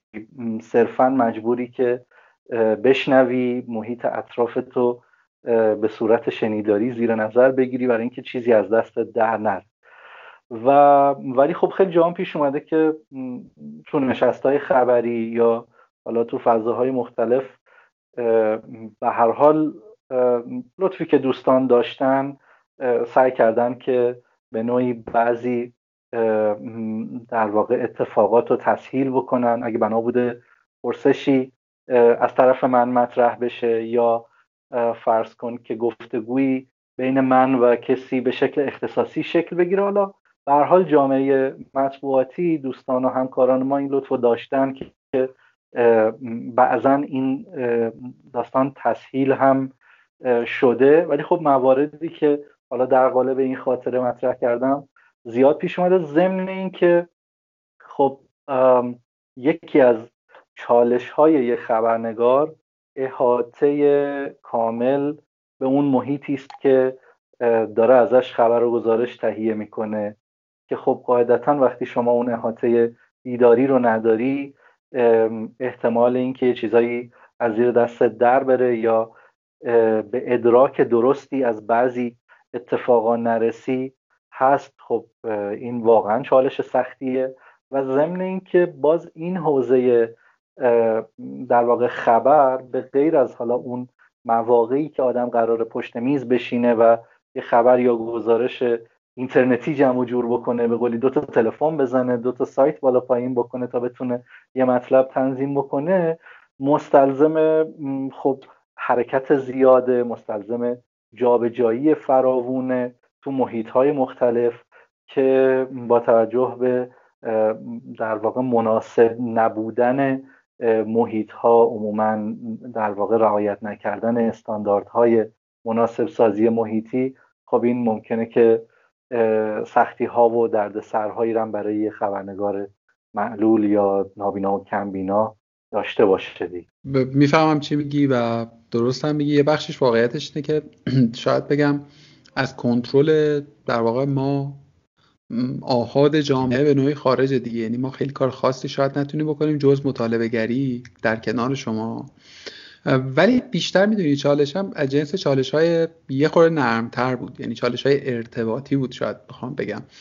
توی خاطره گفتی بذار من خاطره بگم. من یک دوست دارای معلولیت دیگری دارم که مشکل حرکتی داره ایشون و در واقع در واقع روی ویلچر و در واقع با ویلچر در واقع جابجا میشه. من شروع در واقع اولین تجربه برخورد کاری با یک فرد دارای معلولیت با علیرضا بود با این دوستمون بود و بعد از دو سه جلسه اونم مثل آدم فعالی کارشو می‌کنه تو فیلد خودش که آیتی و این فضا هم نیست. آدم در واقع زینوفوسیه و توی مثلا دو سه جلسه اولی که ما آمده شد داشتیم که یه خورده صمیمی تر شدیم یه جایی از صحبتش گفت که میلا تو چرا انقدر معذبی در تعامل با من؟ این دقیقا عبارتی که به کار برد. بعد و درست هم می‌گفت حقیقتا. من خیلی مثلا مراقب این بودم که احیانا حرفی نزنم یا درخواستی نکنم یا یه چیزی نگم که حمل کنه این حس رو به اون طرف مقابل که مثلا دارم با نگاه بالادستی مثلا باهاش برخورد می‌کنم. و این مراقبته بیشتر از اینکه در من رو داشت آزار می‌داد حقیقتا چون مدام یک مراقبت بیمارگونه ای هم بود. یعنی بعدا دی الان دیگه این فضا رو نداریم و بعد که یه خورده بیشتر گفتگو کردیم حالا طبق روایت اون دوستمون این خود این خیلی بیشتر از هر چیز دیگری آزاردهنده است. یعنی نقل مضمون می‌کنم ازش. می‌گفت که ما یک چالش هایی داریم با محیط و جامعهمون که چرا مثلا پیاده این چنین است چرا وسایل حمل و نقل عمومی آنچنان. یه چالش بزرگتر ما اینه که ما با آدم های دیگه بفهمانیم که بابا ما اوکییم به هر حال این شرایط رو پذیرفتیم داریم باهاش زیست می‌کنیم و داریم هم باهاش دست و پنجه نرم شما هم داریم با سری چیزا دست و پنجه نرم می‌کنیم. لازم نیست با دید دیگری و با چشم دیگری به من نگاه بکنید. و واقعیتش اینه که از اونجا به بعد من خیلی یه دفعه اصلا ریلیف شدم آزاد شدم انگار که خب واقعا هم همینه دیگه. یعنی تو قبل این گفتگو یه سوالی من از تو پرسیدم که عبارت درست برای خطاب کردن افراد داره ملیت چیزی مثال با نمکی زده که دوست داشتی الان دوباره بگو. و همین این توضیح رو خواستم بدم و تو بگو که چی فکر می‌کنی در مورد این تکه ماجرا. یه بحثی که هست اینی که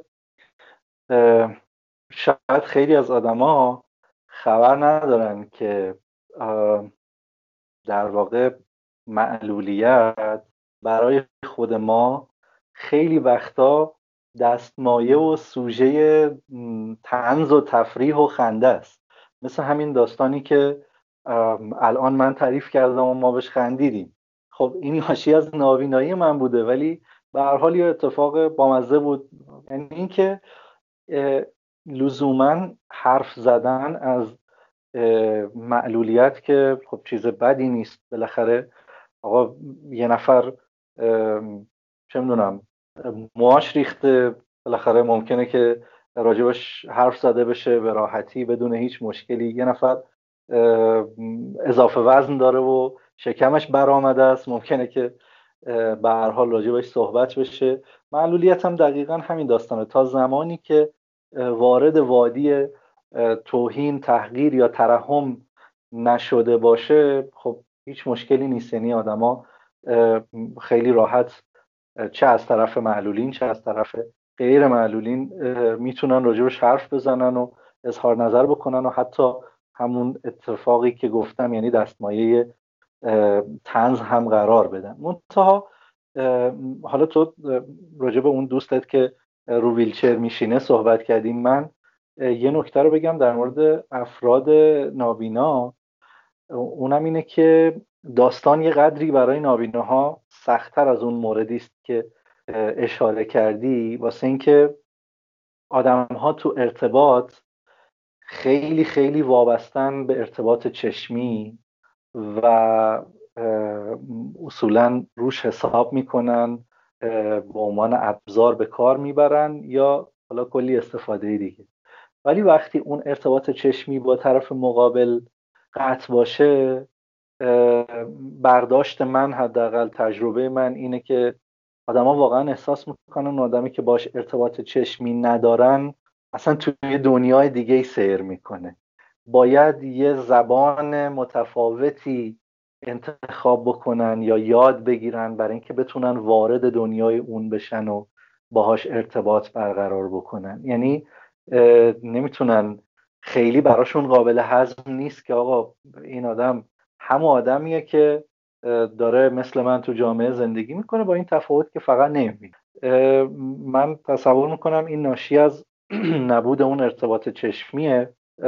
ولی خب خوشبختانه چیزیه که به مرور زمان و با تداوم ارتباط به حال می‌تونه حل بشه کما که برای من و دوستانم حل شده خیلی سریع و زود. ولی یه چالشی هم که باز معلولین باش درگیرن که من فکر می‌کنم متاسفانه همکاران ما تو رسانه هم خیلی بهش دامن می‌زنن.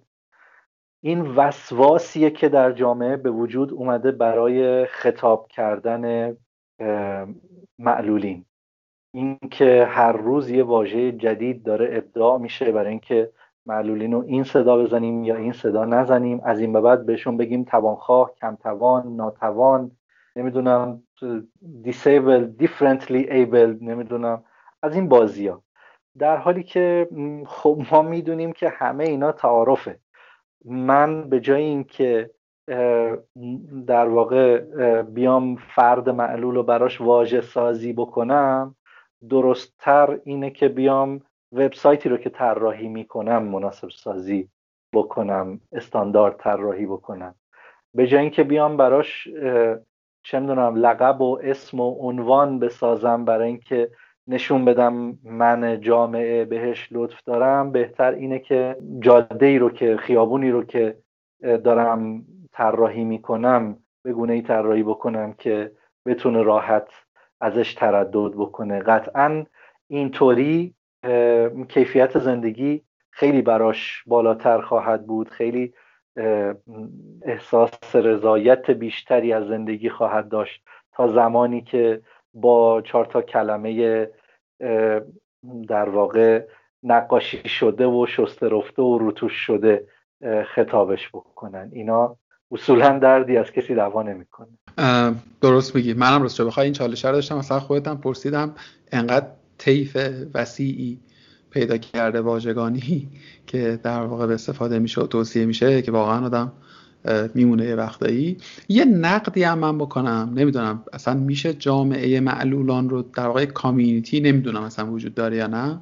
حالا توی مراکزی یه در واقع به گروه های شکل گرفتن ولی بعید می‌دونم نمایندگی بکنند کل جامعه معلولی رو. نقدم چیه؟ نقدم اینه که ببین حالا من به واسطه شغلم در واقع توی این این فرصت رو داشتم یا این امکان پیش اومده که با دو سه تا آدم داره معلولیت هم کلام بشم و گفتگو بکنم و قبلش من هم حتما دچار اشکالاتی در شیوه برخورد و رفتارم بودم. می‌دونی؟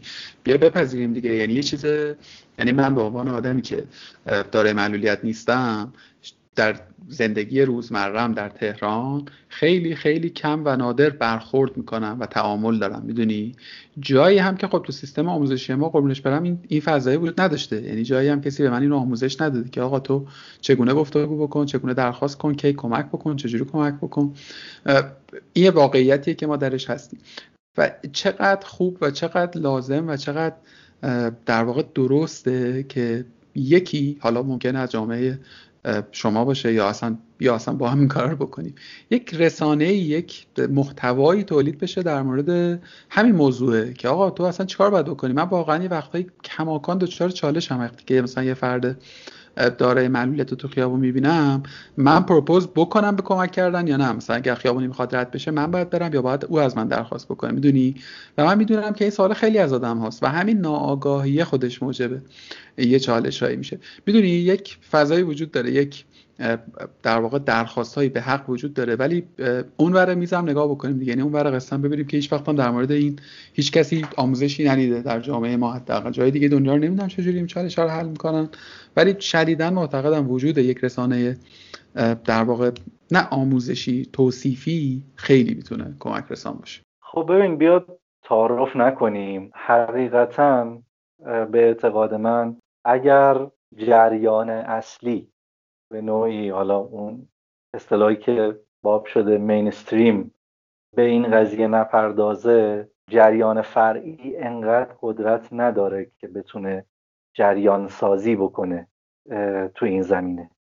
واسه اینکه خب ما خودمون تعارف که نداریم می‌دونیم این قضیه رو که خیلی از اتفاقاتی که می‌بینیم حالا شبکه های اجتماعی توش موثرن یا رسانه های کوچیک غیر رسمی توش تأثیر گذارن اتفاقات و جریان هایی هستن که به نوعی گروه ازشون حمایت کردن.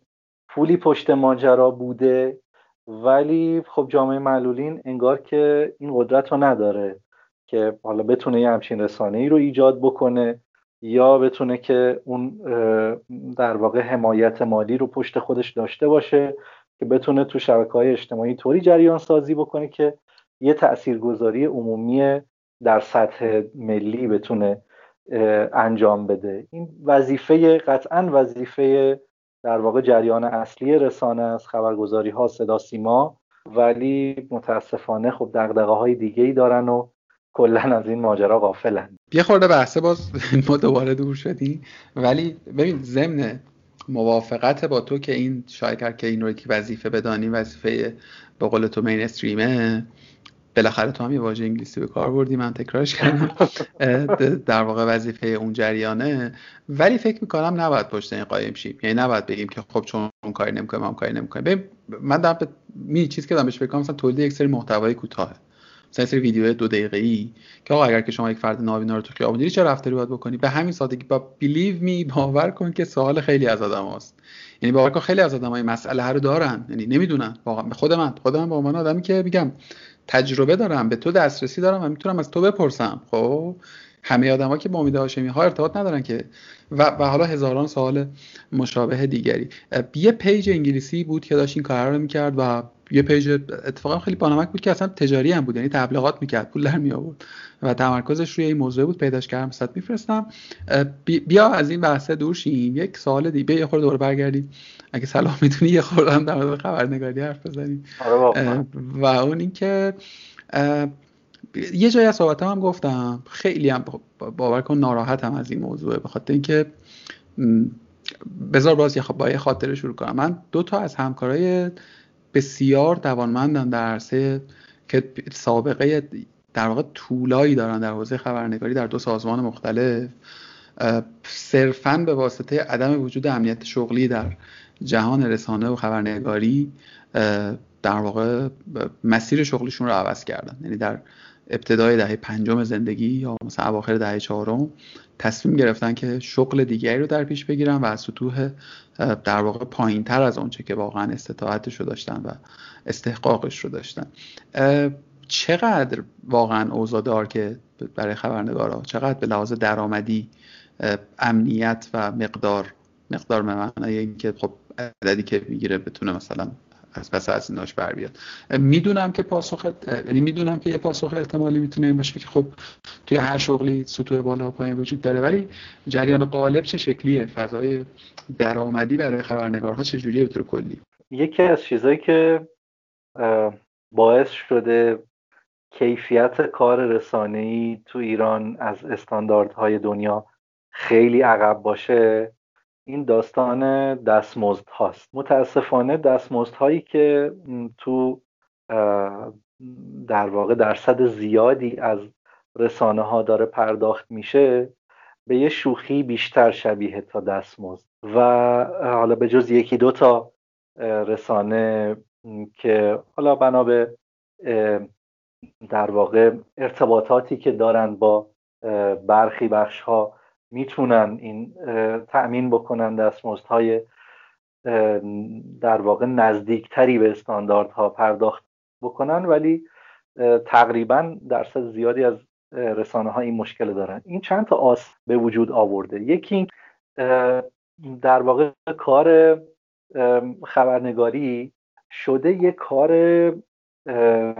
به عنوان در واقع محل گذر و محل عبور خیلی ها بهش نگاه می‌کنن. یعنی کارشون رو شروع می‌کنن تو حوزه مطبوعات.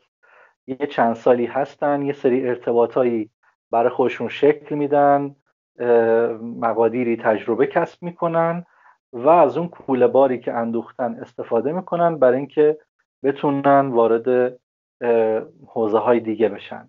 به خصوص از ارتباطاتی که براشون خبرنگاری به ارمغان آورده. و یه سری دیگه متاسفانه برای تأمین این در واقع حالا موارد اقتصادی و مالی یا اون خلایی که تو حوزه دستمزدها وجود داره مجبور میشن تن بدن به این که آدم جریان های مختلف باشن. مجبور میشن تن بدن به این که تیتر بفروشن خبر بفروشن. و زدابند بکنن جریانی رو بزنن جریانی رو بالا ببرن یا از این کارای این مدلی. و همه اینا باعث میشه که در واقع آدم های حرفه‌ای کمتر تمایل داشته باشن که به این سمت بیان و موندگار باشن تو این فضا. و آدمایی هم که ذره ذره استعدادی دارن خلاقیتی دارن وارد این حوزه که میشن خیلی دوام نمیارن و مجبور میشن که زود ترک بکنن فضا رو. ولی ولی بحثی که این وسط وجود داره اینه که به هر حال برای آدمایی که بخوان سالم فعالیت بکنن هم فرصت هایی وجود داره که بتونن در کنار حالا کاری که برای فلان رسانه خاص می‌کنن.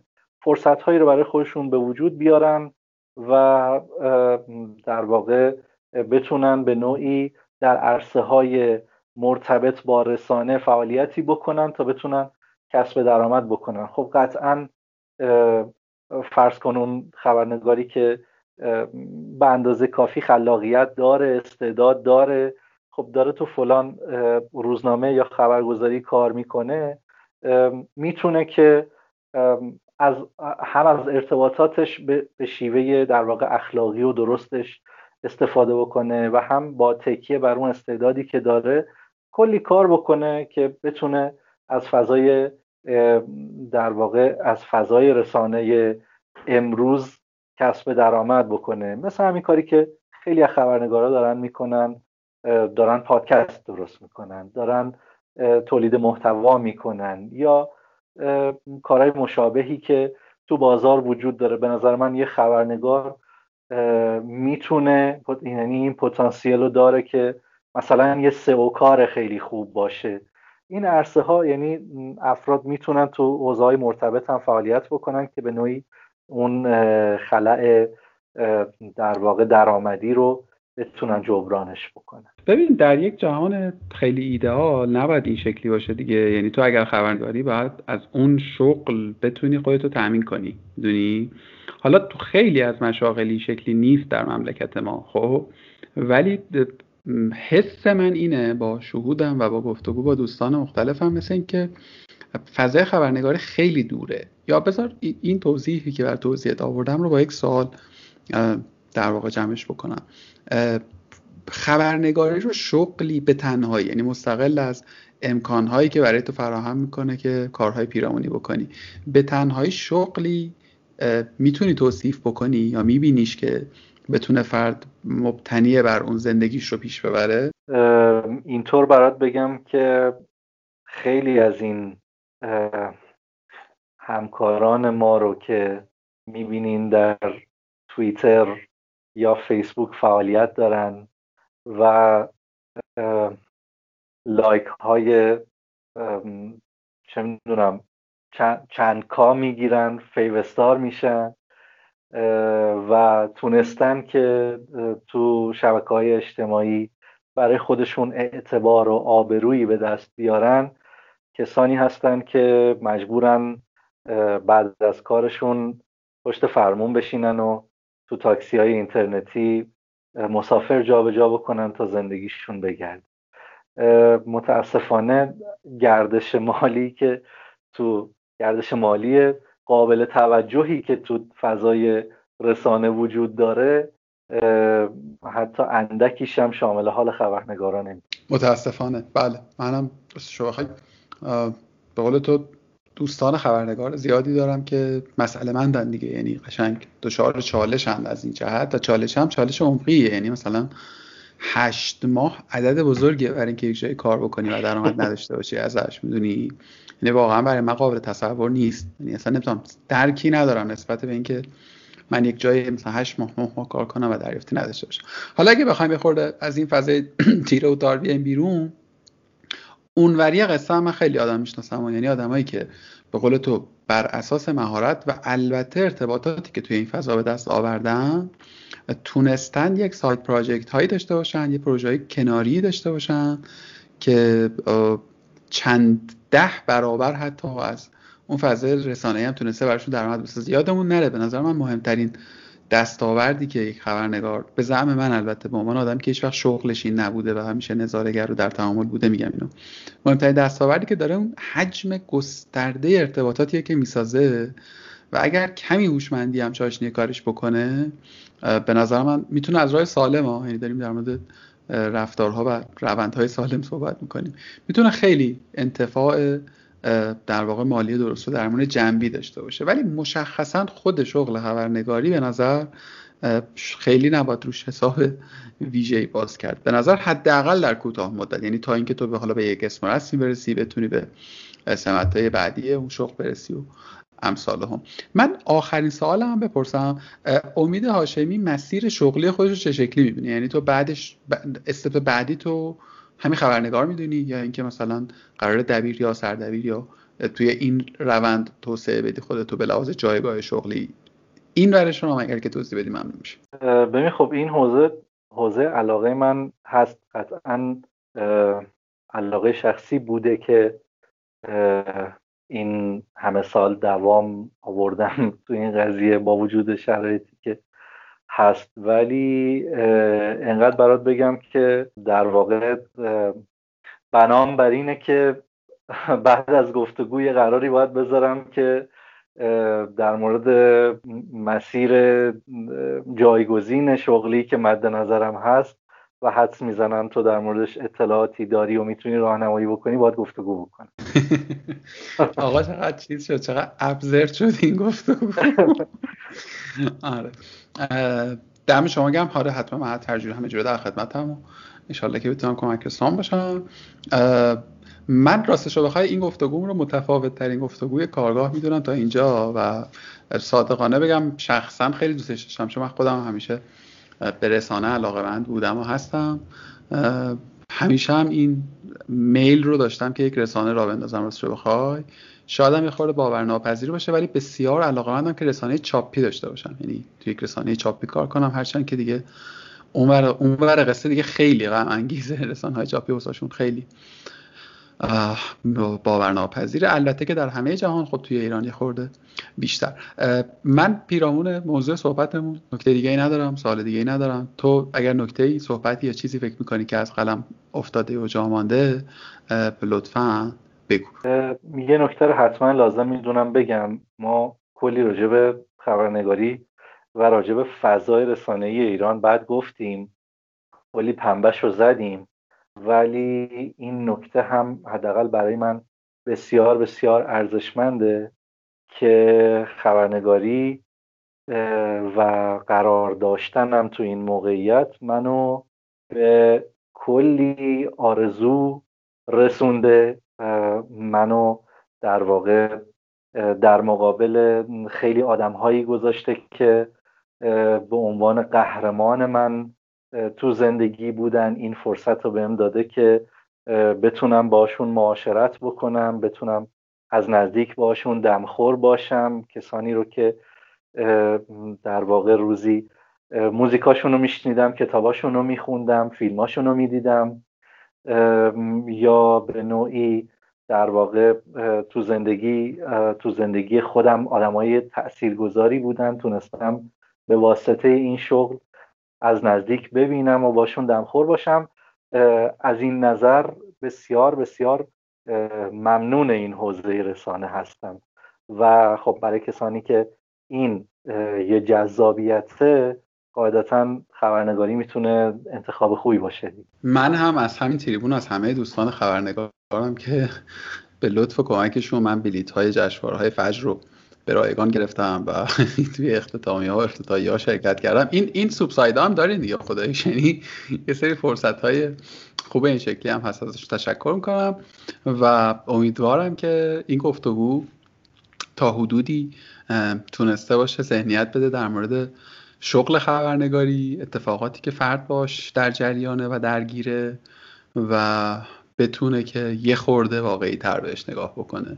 امید خیلی ممنونم ازت. ما حدود دو ساعت گفتگو کردیم. نمی‌دونم چقدرش خارج میشه ازش یه بخشایش باید ممیزی بشه ولی خیلی گفتگو جذابی بود برای من و دم شما گرم. خیلی ممنون که ساعت 9 شب تا 11 و نیم شب تو گذاشتی برای این گپ گفت مرسی به منم خوش گذشت. حالا امیدوارم که بعدا دوباره بتونیم با هم گپ و گفتی داشته باشیم حتما حتما. شبت بخیر. خدا نگهدار. خدا